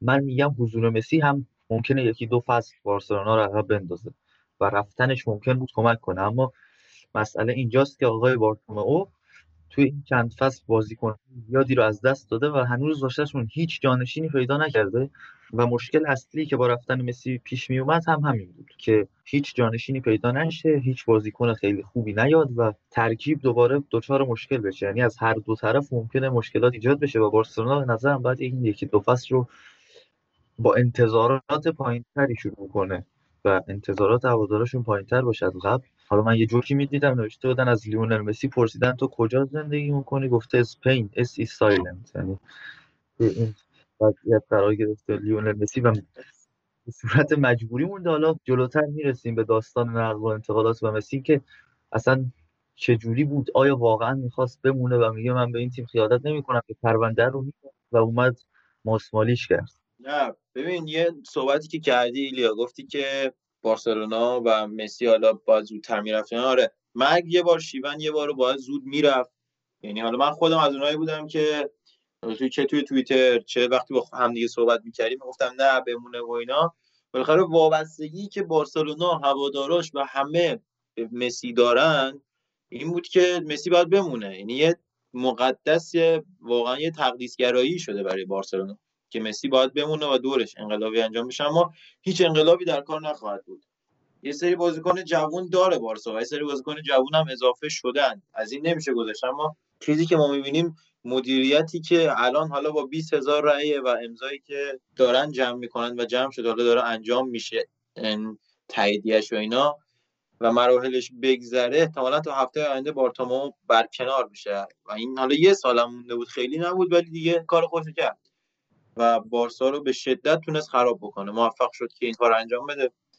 میانگین سنی تیم رو 29 سال رسونده و این یه فاجعه بزرگه. همه بازیکنایی که فیکس بارسلونا بالای 30 سال دارن میشن. حالا دیانگ و فاتی رو کنار بذاریم، به نظر من همه بازیکنای بارسا جز تر اشتگن، دیانگ و فاتی باید از این تیم میرفتن بعد بازی بایر و همه رو باید میریختن دور. یعنی یه مش گاوی که باید میرفتن ولی خب نرفتن. و ویدال و راکیتیش تا الان موفق شده بارسلونا کنار بندازه بیرون. سوارز هم هنوز نتونسته کامل بندازه بیرون. حتی کیک ستین هم هنوز کامل نرفته و میگه پول میخوام و نمیدونم باش میخواد چند تا گاو بخره ولی میخواد پولش رو 4 میلیون میخواد. ولی مشکل بارسا بزرگتر از این حرفاست. 2022 من میتونم ببینم که مسی رفته و مدیریت عوض شده و مثلا ژاوی برگشته شاید و اینا بهتر شده. و بزرگترین برد این فصل بارسلونا نه فاتی بود به نظرم، نه دیانگ. آندره گومز رو 25 میلیون به اورتون فروخته و این یکی از بزرگترین موفقیت‌های فصله. البته که آندره گومز خیلی هم خوب جواب داده توی اورتون، بازیکن خوبی بوده براش و رو به پیشرفت هم هست و علاوه بر این که شما آندره گومز رو لطف کردید به اورتون دادید، لوکاس دینیه هم از اون بر از بارسا رفتش اورتون و اتفاقای خیلی خوبی داره واسش میفته. یریمینا هم همینطور الان فیکس اورتونه و داره تو لیگ سطح بالاتری هم بازی میکنه. اونجا آشغالدونی بارسلوناست به نظر من. یعنی اورتون رو تیمی میبینم که هر بازیکن بارسا که به درد نمیخوره پامش میره اونجا بازی میکنه، ولی به درد میخوره، بارسا نمیتونه استفاده کنه. به درد بارسا نمیخوره. سال آندره گومز خیلی بازیکن محترمتری بود از فیلیپ آرتور ملو. آره خب تو بارسا به درد نمیخوره. حالا چیزی که من رو امیدوار میکنه بارسای فصل آینده یه سری بازیکن‌ها هستن. اینیاکی پنیا تو دروازه که اگر رونالد کومان بهش اعتماد بکنه یه چند تا بازی بذارتش، خیلی گلر خوبیه. ریکی پوچ که واقعا نشون داده بعد قرنطینه که بازیکن فوق‌العاده خوبیه، میتونه تو وسط زمین یکم اگه فیزیکش رو قوی‌تر بکنه یه باکس تو باکس خیلی خوبه. کویادو رو نمیخواد رونالد کومان و ردش میکنه بره. آنسو فاتی که قراردادش رو به زودی میخوان تمدید بکنن دوباره، حالا تا 2022 قرارداد داره ولی میخوان بند فسخش رو 400 میلیون بذارن که مطمئنم خراب میشه بعد این اتفاق. یعنی اگر که یه بازیکنی رو اینجوری بیاری بالا یهو با کله میخوره زمین. آراوخو دفاع وسط خیلی خوبیه که بارسلونا اینو داره، بازیکن 21 ساله هیروکی آبه ژاپنی رو دارن و بزرگترین استعداد امسال که شاید بتونیم ما امسال اون رو تو قد و قامت یه بازیکن بزرگ ببینیم، کنراد دلافونت یکی رونالد کومن عجیب بهش اعتقاد داره و تو همین چند تا بازی هم گفته که بازیکن ترکیه من خواهد بود. باید ببینیم آیا واقعا بازیش میده یا نه. اما برسیم به بارسلونای 2018 2019 2020 که تونستن توی کوپا دل ری به بیلبائو ببازن، حذف بشن. بعد قرنطینه آمار عجیب و غریب و مسخره‌ای داشت بارسلونا. هر روز ستین میاد مصاحبه میکرد میگفت الان دیگه رئال میبازه، الان دیگه رئال میبازه، الان دیگه رئال میبازه. رئال هیچ وقت نمیباخت تا اینکه بارسا دوم شد و این تفکر بازنده که ستین انقدر تو تیم جا انداخت که خودش بره. کلا جو تیم جو یک تیم بازنده بود بعد از قرنطینه، یعنی اصلا همه چیز افتضاح بود. هر تیم، یعنی تیم هنوز حذف نشده بود از لیگ قهرمانان، همه داشتن پوش میدادن، تیم هنوز توی کورس با رئال داشت شانس داشت، بازیکن‌ها و مربی مشکل داشتن، کلا هر چیزی که رئال داشت رو اینها نداشتن برای جنگیدن توی یک کورس قهرمانی و به هر حال دوم شدن و ته اوج کارشون هم همون بازی 8-2 بایرن و بارسلونا بود. خیلی مقایسه می‌کنه. من الان صدای شما رو ندارم. الو. داریم ما. الان ندارم. گفتم الان ندارم. 8-2 رو نداریم. بله. 8-2 رو ندارم. واقعا. من 8-2 رو با آلمان برزیل مقایسه می‌کنن. آلمان برزیل 7-1. ما اصلا انتظار نداشتیم بازی آلمان برزیل 7-1 بشه و اصلا هم از لحاظ تیمی اون اتفاق یه بار می‌افتاد. ولی همین الان دوباره با بارسلونا بازی کنه دوباره 8-2 احتمالش هست بشه، چون اینا دقیقاً اختلافشون همون 8-2 بود که بود، یعنی من می‌خوام حتی شاید بدتر هم بشه. آره یعنی انتظار این نتیجه رو داشتیم از بایرن و بارسلونا. من تو اون لایو چمپیونز لیگ صحبت کردم، گفتم که من از گل سوم به بعد میدونستم چه خبره، فقط داشتم میخندیدم، یعنی اصطلاحاً داخل بود و من میخندیدم. میدونی تو اصلا خود سر لایو قبلیش، یعنی قبل از اون بازی اومدی گفتی که آره ما هم میریم 7-8 تا بایرن میخوریم، خودت پیش بینی کردی. آره میریم 7-8 تا بایرن میخوریم. آره حتی پیش بینی من هست دیگه، میدونستم چه خبره ولی دیگه انقدر ناامید نبودم. یعنی بعد از گل به خودی آلابا گفتم که اوکی آلابا الان داداشمونه یه کاری کرده، حالا ما برمیگردیم، ولی نشد و دیگه هر کاری هم کردیم برنگشتیم و گلای کوتینیو یه مشت محکمی بود تو صورت بارسا و هواداراش واقعا. اما برسیم به جذاب امسال اینه که کوتینیو رو اعتقاد داره بهش آقای رونالد کومان در کنار میرالم پیانیچ و میخوان اینها رو بازی بدن و احتمالش هست که امسال کوتینیو زیاد بازی کنه برای تیم بارسلونا و قرار نیست زیاد بازی کنه. آره قرار نیست جای ارزش بده. ولی آیا کجا این مسئله است؟ شاید وینگر چپ بذاردش و شاید تیم از 4-3-3 و 4-4-2 در بیاد. یعنی من 4-2-3-1 یعنی این بهترین سیستمی میشه اگر با مهاجم خوب رسید بهش، چون لوئیس سوارز فصل گذشته با وجود اینکه آمار خیلی بدی نداشت اما خیلی کند شده بود، خیلی از لحاظ تصمیم گیری هوشش اومده بود پایین، خیلی توی زمانهای مهمی که تیم بهش نیاز داشت اصلا خوب نبود و گم میشد واقعا. سوارز اونم آمارش هم به خاطر بازی کردن کنار ویدال و مسی، دوتا بازیکنی بود که خیلی تو باکس کمکش میکردن و شما ببینید در زمانهایی از فصل ما میدیدیم که 4-4-2 که بازی میکنن ویدال میره هافبک راست و میسته، یا مثلا 4-3-3 میشن ویدال میره وینگر راست میشه. کلا هم تو والورده اینو دیدیم هم تو ستین و امیدیم ویدال نسبت به خودش داره خوب عمل میکنه. اما آیا این سیستمیه که بارسلونا قراره بهش برسه و با این سیستم بره قهرمان لیگ بشه؟ واقعا نه، خیر نبود. و اگه بارسا این فصل قهرمان میشد واقعا لالیگا رو باید گل میگرفتن، خیلی بد بود بارسا این فصل. و اینکه حالا لیست تیم هنوزم به نظر من پر آتش خالیه که باید بره، ولی خب اینا نمیرن و تیم رو ول نمیکنن.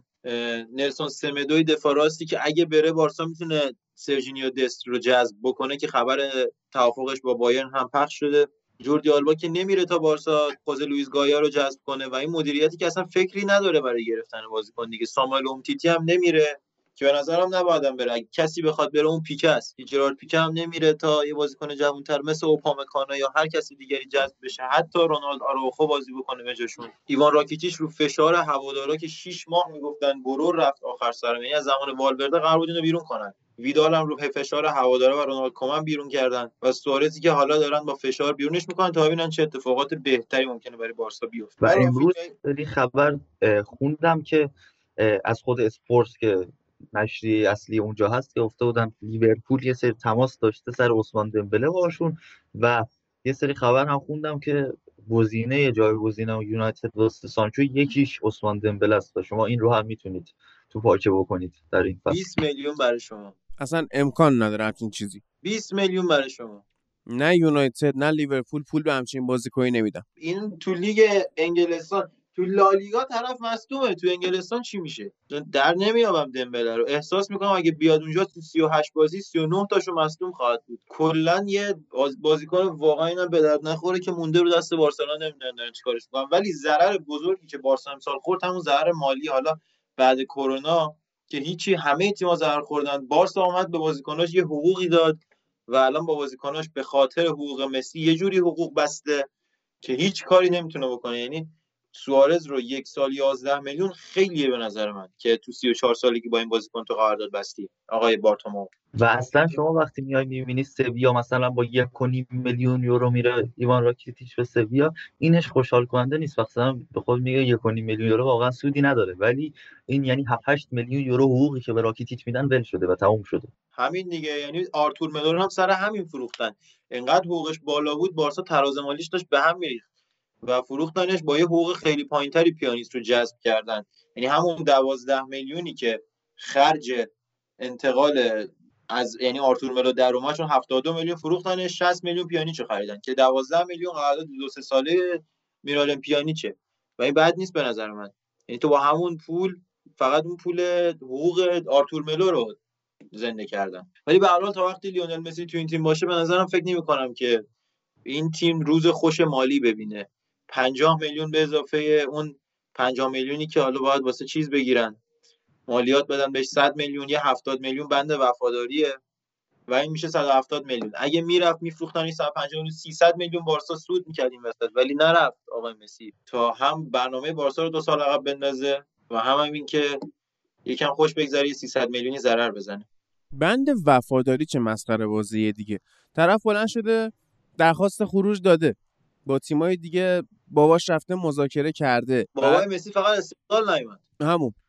بعد از اون ور مصاحبه‌های عجیب غریب سر تمرینا نمیره، بعدم که برگشت سر تمرینا داره بد برخورد میکنه، میگه منو به زور نگه داشتن. این چه بند وفاداری باید بگیره دقیقاً؟ همون دیگه، یعنی یه جورایی خودش رو تو دل هوادارا کشت، خودش رو خراب کرد. گل بگیرید باشگاهو، گل بگیرید. نه واقعا دل هوادارا نمونید، فصل آخرش باید بره.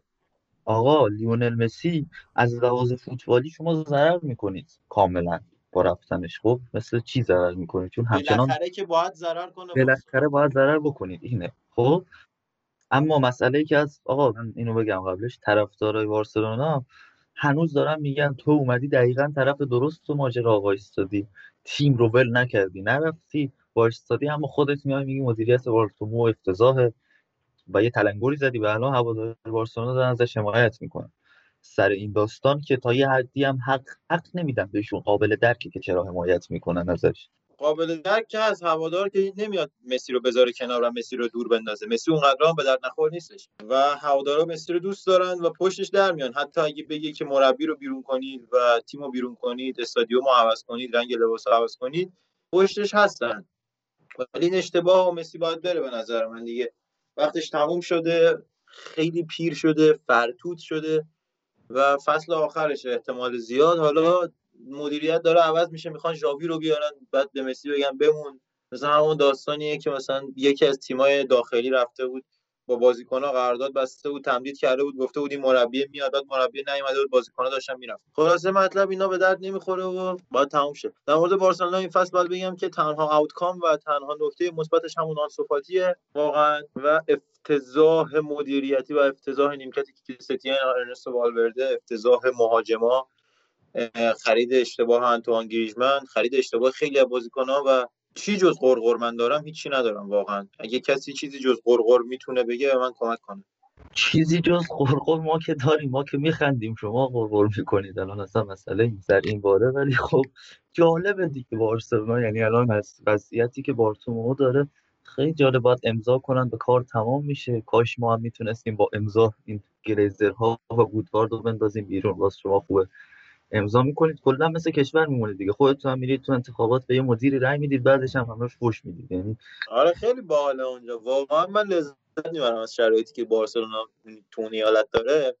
مثلا چند وقت پیشای تیم ملی زده بودن واسه خودشون بازی میکردن، پیک کاشته میزد و خوش میگذشت اونجا بهشون. چند تا بازیکن از خدافیزی درآورده بودن که بازیکن نداشتن.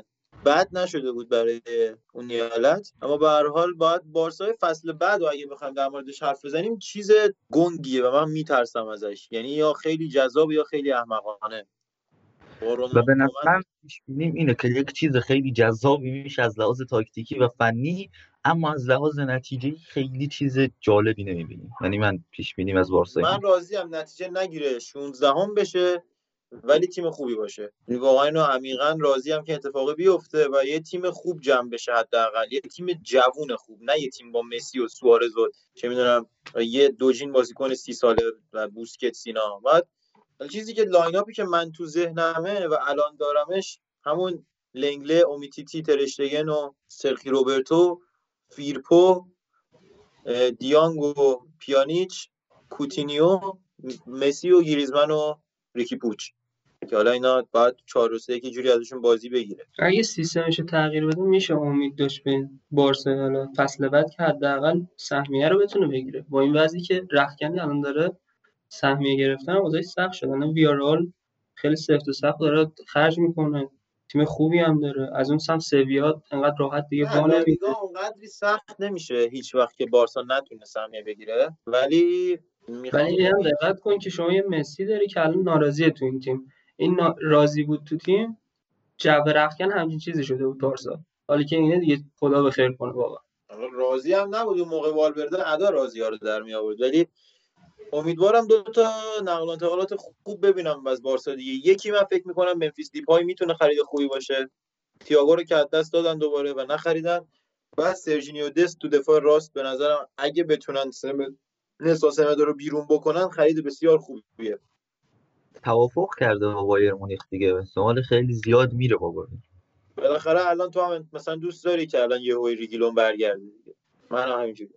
آره نه اون که نمیشه، ولی دوست که داریم ولی میشه. و سوالی که اینجا پیش میاد اینه که این همه دفاع راست میخواد چیکار بایر واقعا، یعنی واقعا آره همون الان مهدی شیری رو هم رو دستمون مونده بایر میاد. نه اونو دیشب من با کیارش صحبت کردم، قرار شد چیز کنه بهش منچستر فکر کنم، میخواستیمش یا میلان، یکی از دو تا تیم میخواست ببرنش. حالا هر بس دیپای هم زدی اونم بعیده بیاد این فصل با این وضع مالی که بارسا داره. وضع مالی بدی نداره آقا، بارسا هیچ وقت وضع مالی بدی نداره، مدیر بلد نیست خرج کنه، تیمی که 120 میلیون میده پولشو داره، وضع مالیش اصلا هم بد نیست، میتونه سوارزو فسخ کنه، میتونه کلی بازیکن بندازه دور و هیچ مشکلی هم نداره. حتی تو قضیه تراز مالی هم فیفا یه فصل وقت داده، میتونه بازیکن بخره نمیخره، نمیدونم میخواد چیکار کنه. چیزی که هست اینه که گفتن تا وقتی که یکی از بازیکنان نره، فکر کنم سوارز نمیتونه یا ماجم، بعد گفتن سوارز دیروز پاسپورت ایتالیاییشو گرفت، بعضیا گفتن میخواد بره یوونتوس که احتمالاً نمیره چون ادین ژکو میره. آره انتقالش تمام شده. آره انتقالش تمام شده و الان گفتن یا میره اتلتیکو یا اینکه این پاسپورت رو گرفته که از توی سهمیه غیر اروپایی بارسلونا در بیاد بتونه بازیکن جدید بگیره. مسئله‌ای که هست اینجاست که اصلا من نمی‌فهمم مگه دیپای پاسپورت اروپایی نداره، خب چیکار سوارز داره؟ مگه یکی دیگه رو میگیره. خب نه این باید دیپایو بگیره. و همچنان اصلا معلوم نیست، واینالدوم هم فعلا قرار بمونه حتی با حضور تییاگو، واینالدوم هم هست و کلوب گفته نمیدن واینالدوم رو و بهتره به نظرم 29 سالشه، میخواد ببینن چیکار. ما الان ریکی پوچ رو داریم میتونن همون رو بازش بازی بگیرن. مثلا بارسا باید یکی دو فصل نقل و انتقالاتی محروم بشه تو از بازیکن‌های خوش استفاده کنه، اینجوری خیلی بهتره. در کل لیورپول هم داره از اون ور به مشکل بارسا دوچار میشه تا 2-3 سال دیگه، اگر تیم رو جوون نکنن خیلی میانگین سنیشون داره میره بالا. بارسلونا همین الانش هم که 1-2 سال میانگین سنیش رفته بالا این جوانگرایی انجام نمیشه. من هنوز جز آنسوفاتی و آراوخو چیز زیاد ندیدم. من ریکی پوچ رو خیلی قبول نداشتم، بازی که امسال ازش دیدم رو، و اون ستاره نبود. یعنی آنسوفاتی اون بازیکن بود که خودش رو تو اولین بازیش ثابت کرد، اما ریکی پوچ اون قدری که همه میگن به نظرم هایپ‌تر شده از اون چیزی که است.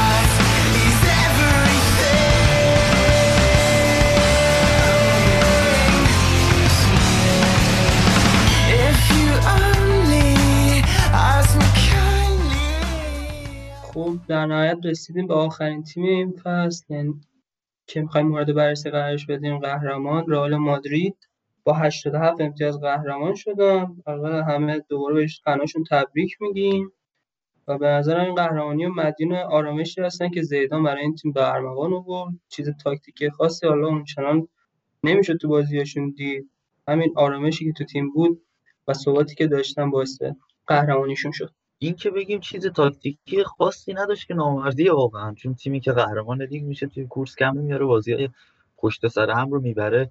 تاکتیکش خیلی جذاب بود، تاکتیک‌های زیادی داشتیمش، اما بیشتر همون چیزی بود مدیون خود زیدان، ستاره بودنش و اون دقیقاً همون چیزایی بود که بارسا نداشتن. در اپیزود درود بر زیدان که اولین اپیزود بعد از قهرمانی رئال بود، همه اینا رو با امین و اینا صحبت کرده بودیم تا اینا یه راموسی دارن که بارسلونا اینو نداره، یه زیدانی دارن که بارسلونا اینو نداره، یک ثبات و یک اسکواد خوبی دارن که بارسا اینو نداره، و یک تاکتیک‌های شناور، یک سری سیستم‌هایی دارن و یک بازیکن‌های به درد بخوری دارن که بارسلونا در خیلی از موارد اینها رو نداره. خب اینا خیلی شروعشون نسبت به سال‌های گذشته شروع خیلی خوبی نبود و نقل و انتقالاتی هم که داشتن جالب بود. نقل و انتقالاتی که تیم رئال بزرگترین خریدشون اصلا به کارشون نیومد، یعنی ایدن هازارد که سالها منتظر بودیم از چلسی بره سمت رئال اومد اول فصل، امسال کمترین نقش رو توی قهرمانی ایدن هازارد داشته توی بین بازیکناشون، و به نظرم توی این تیم خیلی خوبه امسال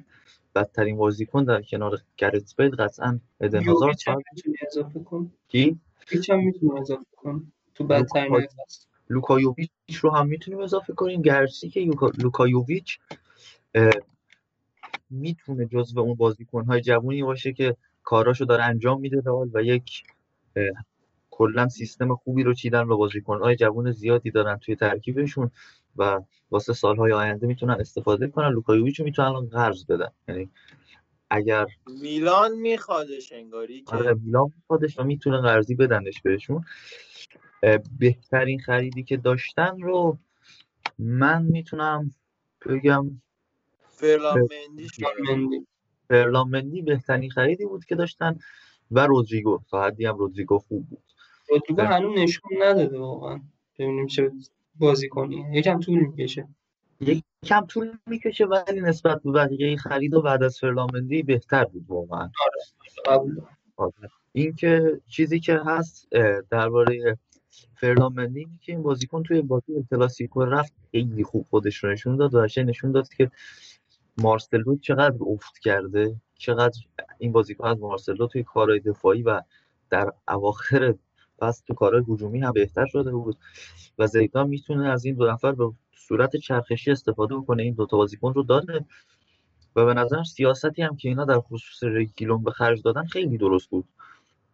الان 25 میلیون فکر کنم یا 30 میلیون یورو دادن با بند بازخرید، اگر خوب بود بندش رو فعال میکنن، مارسلو میره خداحافظی میکنه، از فرلان مندی و رگیلون استفاده میکنن. اگر بد بود میمونه رو دست تاتنهام، اگر بد بود و تاتنهام فروختش باز هم یک پولی به رئال میرسه. یعنی یک معامله خوبی رو انجام دادن که منچستر یونایتد اینو قبول نکرد و گفتن که ما بنده بازخرید نمیخوایم و رگیلون رو دارن میفروشن به تاتنهام. اما این رقابتی که ایجاد شده بود تو سمت چپ خط دفاعی به پیشرفت فرلان مندی خیلی کمک کرد و الان هم و خوبیش هم اینه اونقدر مارسلو آدم بزرگی هست و اونقدر با تجربه هست که فرلامندی از جایگاهش توی تیم مطمئن نباشه و بخواد که همچنان بجنگه واسش. حالا برخلاف رگیلون که معامله خوبی رو انجام دادن، از اون بر اشرف حکیمی خیلی راحت از دست دادن با یه قیمت واقعا اوکی. اینتر خریدش و فکر کنم سالهای بعد حسرتش رو بخورن نواده راه. آره خیلی مفت دادنش و سال گذشته گرچه که من اعتقاد دارم اشرف حکیمی و رافائل گوئررو توی دورتموند خیلی چیزی از هم کم نداشتن و بیشتر این حکیمی هایپ شد، اما حکیمی خیلی خوب میتونست کمک کنه. الان امسال که کارواخال یکم افت کرده بود و دفاع راست ذخیره‌ای هم نداشتن، به نظرم خیلی میتونست کمک کنه. حضورش بهترین بازیکن این فصلشون قطعاً سرخیو راموسه، قطعاً که کریم بنزما هم هست داره، ولی سرخیو راموس قطعاً بهترین بازیکن این فصل چه از لحاظ دفاعی و چه از لحاظ هجومی فوق‌العاده بود تو این فصل. در زمان‌های ممکن به کار تیم اومد، بعد از قرنطینه بهترین بازیکن تیم بود. اون بردهای پشت سر همی که انجام دادن، کریم بنزما هم از زمان حضور آنجلوتی تا الان بهترین فصلش در رئال بود. همه اینا دست به دست هم داد، در کنار خوب بودن اسکواد یک معرفی شد فدریکو والورده تو خط هافبک به عنوان یک بازیکن همه کاره. یعنی شما ببینید وقتی این خیلی میدوه شعاع حرکتی فدریکو والورده تو زمین بسیار بالاست. 442 لوزی وقتی بازی میکنن این بازیکن میاد هم توی خط حمله شرکت هم ضعف‌های کارواخال رو تو سمت راست جبران میکنه. مثلا وقتی هم که 4-3-3 بازی میکنن واقعا جلوتر از کاسمیرو کنار کروس واقعا خیلی شعاع خوبی رو ایجاد میکنه و در همه جای زمین قرار میگیره. این به نظرم پارسال ما استعدادش رو دیدیم، امسال شکوفا شد، یکی از بهترین بازیکن‌های رئال بود. و کاسمیرو هم که فصل خوبی رو گذروند، پورتوا خیلی فصل خوبی رو گذروند و جایزه زامورا رو برد و همین. یعنی این بازیکن‌های خیلی خوبی بودن که این فصل رئال داشت در کنار مشکلاتی که داشتن با هازارد و بیل و لوکا مودریچ افت کرده و وینیسیوس افت کرده و ماریانو و ایسکو، به هر حال این اتفاقاتی بود که افتاد و به نظر ستاره بودن زیدان، تاکتیک‌هایی که این مربی داشت و اون تفکری که به تیم غالب کرده بود در کنار ضعیف بودن رقبای قهرمانی باعث شد که رئال بعد از چند سال دوباره با خود زیدان قهرمان بشه و امسال هم بره واسه دفاع از این عنوان. چیزی که امسال تو رئال میشد ببینیم یکم بی‌دقتی مهاجماشون بود. به غیر از کریم بنزما این تیم واقعا تو خط حمله بی‌دقتی میکرد. ایکسیش تو هر بازی بخوایم بگیم 1.89 بود، یه چیز برابر تقریبا با بارسا، اما تقریبا 16 تا گل کمتر از بارسا زده بودن که خودش آمار خوبی نیست. ایکسیش هم اگه بخوایم با تو لیگ‌های دیگه با بقیه تیم‌ها بسنجیم کمترین ایکسی رو بین تیم‌های قهرمان داشته، برای همین میتونیم، نمیخوام مثلا توهینی باشه به هوادار رئال این داستانا، ولی تیم جذابی نبوده. یعنی تیمی نبوده که مثل همیشه اون ورژن رئال باشه حمله کنه اون داستانا، بیشتر رو دفاع خوبش بود که تونست امسال قهرمان بشه. قطعاً تیم‌هایی که آنجلوتی داشت در دو فصلش و قهرمان نشدن از این تیم بهتر بودن. یعنی واقعا اگر تو سالهای قبل ما این تیم رئال رو وارد یک کورس قهرمانی می‌کردیم قهرمان نمی‌شد. دقیقاً با همین سبک و سیاقشون خیلی تیم شکننده‌ای بود و بازی‌هایی رو هم که می‌برد شما می‌دیدید که تو طول جریان بازی ما هیچ وقت اون برتری کامل و مطلق رو از این تیم نمی‌بینیم. همیشه خطرناک هست، اون هم به خاطر مشکلات دفاعیشون بود. با وجود اینکه از لحاظ دفاعی بهترین تیم امسال لالیگا بودن، اما این تیم مشکلات دفاعی داشت. مخصوصا از سمت راست و رافائل واران که این فصل خیلی بازی خوبی انجام نمیداد، اما حضور راموس به عنوان رهبر خط دفاعی کمکشون کرد و کلا هم میگم تاکتیک های زیدان توی بخش هجومی و خط هافبک خیلی بهشون کمک کرد که در اواخر فصل مشکلی پیش نیاد واسهشون و حضور بازیکن‌های خوبی مثل کاسمیرو و کورس و فدریکو والورده. در کل رئال امسال اگر خیلی تغییرات نشه همچنان نمیتونیم بهش به عنوان یک مدعی قهرمانی برای چمپیونز لیگ نگاه کنیم، چون چمپیونز لیگ حالا ما داریم صحبت میکنیم که مسابقاتیه که بهترین تیم‌ها همیشه توش قهرمان نمیشن و مسابقات تورنمنتیه. اما چیزی که وجود داره اینه که باید یک تیم خیلی خوبی بسته بشه برای رسیدن به چمپیونز لیگ. ما اینو تو امسال تو رئال ندیدیم و تو هیچ تیم لالیگایی ندیدیم در واقع، و اینها هم اومدن توی یک هشتم نهایی به منچستر سیتی باختن و قشنگ از لحاظ تاکتیکی بازی دو تا بازی رو به پپ باخت و چیزی که ما از پپ دیدیم و خیلی جا نمی‌دیدیم این بود که تاکتیکش رو بخواد در جریان بازی حرکت درست تاکتیکی انجام بده که ما در طول این دو تا بازی دیدیم که انجام داد و زیدان بازنده شد. و توی کوپا دل ری هم که 4-3 بازی رو به سوسییداد باختند و حذف شدن. در کل امسال خوش شانس هم بود این تیم، اما شایسته ترین تیم برای قهرمانی لالیگا هم بود. آره به نظرم این فصل رئال که قهرمان شد روی عملکرد خوب تدافعش قهرمان شد و من برخلاف شماها بهترین بازیکن این فصل رئال رو نه راموس میبینم نه بنزما و بیشک تیبو کورتوهای تو اوج بود به نظر من که این تیمو کامل نگه داشته بود. مثلا اون جایی که راموس هم خوب نبود آخرین سنگر کورتوها بود، خیلی خوب همه توپا رو تو دروازه در می آورد. نگذریم از اون بازی که دقیقه آخر اومد جلوی هد زد تو همون گل، برگشت بنزما کرد تو گل و تیبو کورتوها یکی از بهترین فصل‌های فوتبالیش رو سپری کرد و عالی بود بعد از عملکرد افتضاحش تو فصل قبلی. دلیل این که من کورتوها رو مثلا واسه بهترین بازیکن فصل انتخاب نکردم 10 تا 15 بازی اولش بود بد بود واقعا دیگه، حتی نمیشه جور اون اشتباهاتش رو کشید در آیندهش و به نظر من بد بودن کورتوها دلیلش بد بودن خط دفاعی بود. یعنی خط دفاعی که یکم اومد بالاتر کورتوها خیلی بهتر شد. مثلا دفاعی میتونم ببینم این رو که انقدر دفاع من یونایتد بد بود که دفاع خراب شده بود. نه آخه گلای بدی میخورد. گلای بدی میخورد. آره گلای بدی میخورد اوایل فصل بعد اوکی شد. حالا به نظر من یکی از بهترین بازیکن‌ها بوده واقعا، بهترین بازیکن رئال بوده. چون من راموس و بنزما رو هیچ کدوم تو قامت اون بازیکنی نمیبینم که بهترین بازیکن این فصل رئال باشن. اما در ادامه میتونم بگم که زیدان یه تاکتیک عجیبی که مثلا حالا داره، تاکتیک که نداره، ضد تاکتیک یا ریاکتیو و اینا که بازی میکنه تو تا 20 دقیقه اول چیز خاصی از تیم زیدان نمیبینید، ولی تا وقتی تیم حریف آنالیز میکنه و متوجه بازی حریف میشه انگار یه جورایی حریف رو خلع سلاب کنه، دست و پای حریفش رو بسته و به راحتی داره بهش ضربه میزنه از هر موقعی که میخواد و از هر جایی که میخواد به راحتی گل رو میزنه. حالا پیرو همین حرفت بگم که بدترین عملکردش اینا تو 15 دقیقه اول بازی داشتن. دقیقاً همینه، یعنی 15 دقیقه بازی رئال میشینه عقب و نگاه میکنه حریف داره چیکار میکنه و بعد حریف ضربه میزنه که این اجازه رو سیتی نداد به رئال. واسه همینم بود که به نظر من اصلا حذف شدن نیومدن بالاتر. بازی سوسییداد 4-3 همین اتفاق افتاد، مضاف بر این که الکساندر آیزاک از خستگی دقیقه 80 به بعد راموس و واران استفاده کرد. ولی یه مسئله دیگه این که ندارن پیر میشن و به نظرم حتی اسکواد رئال هم پیره کم.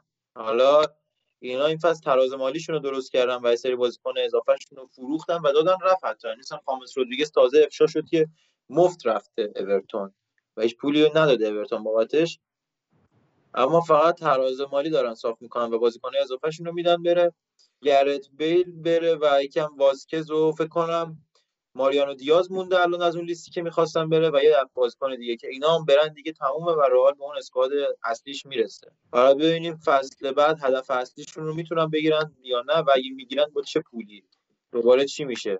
اگه امباپه بیاد چه اتفاقی؟ آره امباپه هدف بزرگ و اصلی پرز و زیدان. ببین آخه چیزی هم که هست درباره تیم رئال اینه که نسبت به بارسا خیلی بیشتر بازیکن جوان قرضی تو تیم‌های دیگه و تو تیم خودشون دارن که بخوان ازش استفاده بکنن. یعنی قرضی خوب داره بارسا هم داره ولی اینا جوان قرضی بسیار خوب دارن. مثلا همین اشرف یا رگیلون رو وقتی می‌بینی یا همین آلوارو اودریوزولا رو می‌بینی، اودگارد رو می‌بینی، لونین رو می‌بینی. لونین رو دارن مثلا دروازه‌بان، یا همین الان رینیری که اول وسط فصل خریده بودن و الان قرضی دادن به دورتموند. آره میگم بهتری دارن توی بازیکن‌های جوان از آرسنال، از بارسلونا. چیزی که الان من دیگه بارسلونا و آرسنال یکی نکن. نه جلو داشتم سبایوس رو می‌دیدم عملکردش رو، بعد آرسنال رو دیدم قاطی کردم. سبایوس هم حالا میتونستم برگردونم اما بهش نیازی نداشت. نکته دیگه که این فصل رئال داشت به نظرم جایی که این تیم بلند شد بجز کرونا که خیلی به نفع این تیم شد و بعد از کرونا از 10 بازی 9 و 1 مساوی کسب کردن که مساوی آخر فصل بعد مسجل شدن قهرمانی بود، به نظرم قهرمانی تو سوپرکاپ عربستان هم خیلی کمک کرد به این تیم برای اینکه یک دگرگونی ایجاد بشه و دوتا بازی الکلاسیکو من اوج تاکتیک کارهای تاکتیکی زیدان و دوتا بازی الکلاسیکو میدونم که قشنگ جدالهای تاکتیکیش از والورده به ستین برد به لحاظ تاکتیکی و کاملا حتی با وجود 0-0 شدن بازی رفت برنده تاکتیکی بازی رئال مادرید. در مورد الکلاسیکو هم آره همینه، یعنی بالاخره زیدان خیلی عیار زیدان رو به نظرم نمیشه با والورده و ستین سنجید، مثلا اونجوری که جلو گواردیولا کامل واداد تو لالیگا بهترین سرمربی بود، ولی عیار این تیم رو من میخوام بسنجم. عیار زیدان دیگه سنجیده شده بعد از سه بار قهرمانی تو اروپا و دو بار قهرمانی لالیگا با تیم رئال. من بازم قبولش ندارم اونجوری که باید شاید. اونم مشکل منه شاید. دقیقاً مشکل توه. یعنی اصلا کسی که سه بار پشت سر هم قهرمان اروپا میشه و تیم اونجوری قهرمان لیگ میکنه دقیقاً. آخه ببین مثلا سرمربی خوب، سرمربی که تو ذهن میمونه، سرمربی فوق العاده تاکتیک داره. و من اون تو زیدان پیدا نمیکنم. نه میبینم نه پیدا میکنم و این خیلی بده. سرمربی فوق‌العاده تو پیدا نمی‌کنی، تو نمی‌بینی، وگرنه تاکتیکش داره و شما لازم نیست. من بگم الان این تاکتیکش رو که داره تو من بگو الان. آقا تاکتیک زیدان پرسینگ خاصیه که این تیم انجام میده، پرفشاری که انجام میده، حمله که بر اساس کارهاشون انجام میدن، شناوره. یعنی شما یک فرمیشن خاصی از زیدان توی عوض میشه، مخصوصا خط هافبک، و این اتفاقیه که واسه زیدان میفته و تیمش و همون چیزی که خودت هم گفتی، یه ضد تاکتیکه. شما حتما نباید واسه یک مربی خوب بخوای که یک فلسفه وارد فوتبالش بکنه، مثل مارچلو بیلسا، مثل کلوپ یا مثل گواردیولا، یوهان کرویف. مربی خوب مربی برنده است، مربی که بتونه از یک تاکتیک‌های معمول به یک روش درست خودش استفاده بکنه و به تبدیل به یک مربی برنده بشه. زیدان همینه و این یعنی مربی خوب. مربی خوبی هست، منم نگفتم نیست، گفتم مربی عالی نیست به نظر من. حالا واسه این سه تا قهرمانی چمپیونز لیگ که بعد وی آر هیچ کدومش نتونسته بهش برسه، اصلا نمیتونم تو اون قامت ببینمش. حالا اگر میگم بعد از وی آر و اون اتفاقات تونس قهرمان چمپیونز لیگ بشه، اون موقع قبولش میکنم. آره من میگم کلا یه تفکری جدیدن باب شده، اینه که مربی تاکتیکش اولین فاکتور مهمیه که واسه یه سنجیدن و یک مربی باید در نظر بگیریم. مثلا میگم مربی مثل حازم حسلی 11 هم تو لیگ خیلی تاکتیک‌های خفنی داره و این یک مربی بسیار عالی هستش. مربی بسیار خوبه، تاکتیکش قبول داریم، خیلی خفنه، ولی به نظرم اولین چیزی که یک مربی باید روش سنجید اینه که مربی برنده هست یا نه و نتایجش چیه، نه اینکه چه تاکتیک‌هایی وارد کرده و چه فلسفه‌ای داره. آدمایی که تاکتیک خوب دارن و نتیجه نمیگیرن قابل احترامن، ممکنه مثلا امسال بیلسا تو لیگ هم اینجوری بشه، ولی من هنوز به عنوان یه مخاطب فوتبال مهمترین عیار سنجیدن یه مربی و نتایجش میدونم. اینم نظری و حرفیه، ولی خب نتایج در کنار اون تاکتیک به نظرم چیز قشنگتریه. حالا من نمیخوام زیدان رو نقص کنم، زیدان بسیار مربی بزرگیه، نتایج بدون چمپیونز لیگ داره. میگم نتایج بدون تاکتیک به دست نمیاد تو اون سطح فوتبال جهان. آخه میبینیم که داره اتفاق میفته. آخه من اصلا نمیتونم حذف کنم این تاکتیک رو به عنوان یک تاکتیک مستقل و بزرگ، یعنی اصلا درکش نمی‌کنم. اون قهرمانی‌ها رو می‌ذارم پای بار و رونالدو، اتفاقات بازی که می‌افتاد، تاکتیکش تاکتیک مستقل نیست، یک تاکتیک معمولیه که داره به شیوه درستی از ستاره‌اش استفاده انجام میده و بقیه مربی‌ها رئال نتونستن این کارو انجام بدن و این کاری که زیدان می‌کنه. همون داستان چیز دیگه، اون حرفی که یوهان کرویف زد، فوتبال بازی کردن ساده نیست، ساده است ولی ساده فوتبال بازی کردن سخته. یه چنین چیزی واقعاً.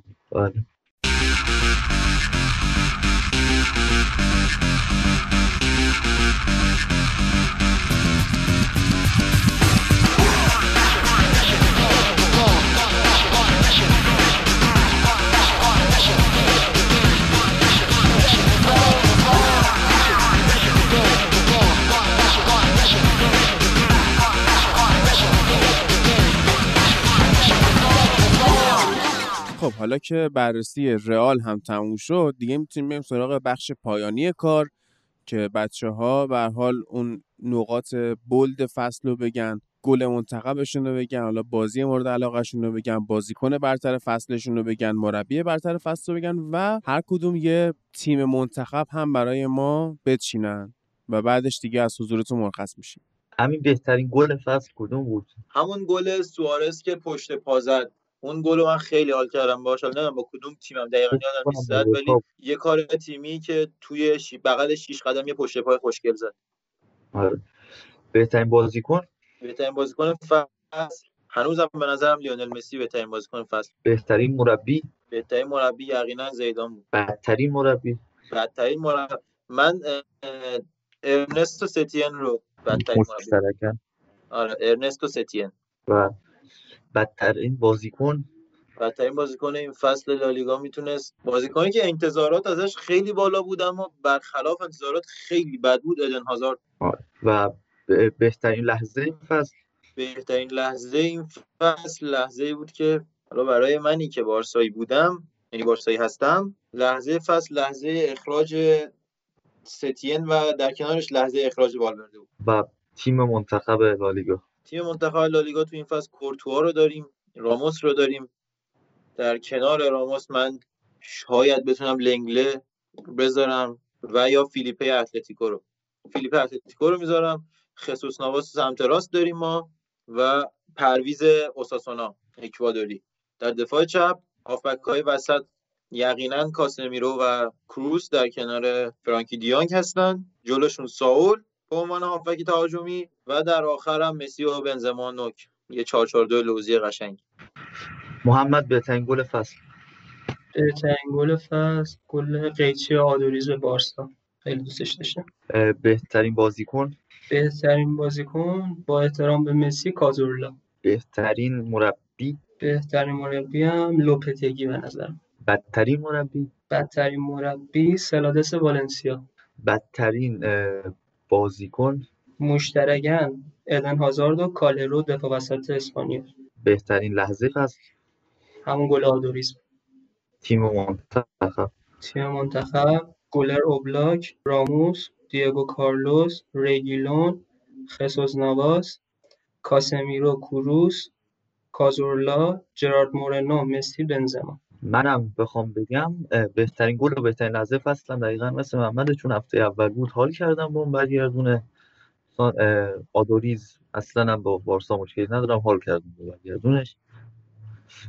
بهترین بازیکن فصل همچنان مسی، بهترین مربی زیدان، بدترین بازیکن ایدن هازارد، بدترین مربی سلادس. درست بود چیزش. و تیم منتخب بهترین لحظه فصل رو گفتم. تیم منتخب هم بخوام گولر ترشتگن، دفاع چپ مندی، وسط راموس و فیلیپه اتلتیکو، راست خسوس نواس، کاسمیرو، سانتی کازورلا و کروس وسط، سمت چپ جرارد مورنو، وسط بنزما، سمت راست هم مسی. یه دفاع چپ هم بگو به نظرم. گفتم فرلان مندی.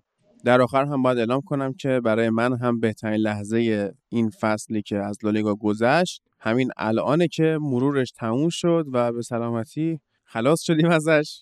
فصلی که خیلی عجیب غریب بود و به هر حال ببین زشت بود برای فوتبال اتفاقاتی که برای معروفترین و بزرگترین بازیکنش یعنی مسی افتاد. من ترجیح میدم که این فصل لالیگا از تاریخ محو بشه و با این جمله هیجان انگیز وقتش ازتون خداحافظی کنیم.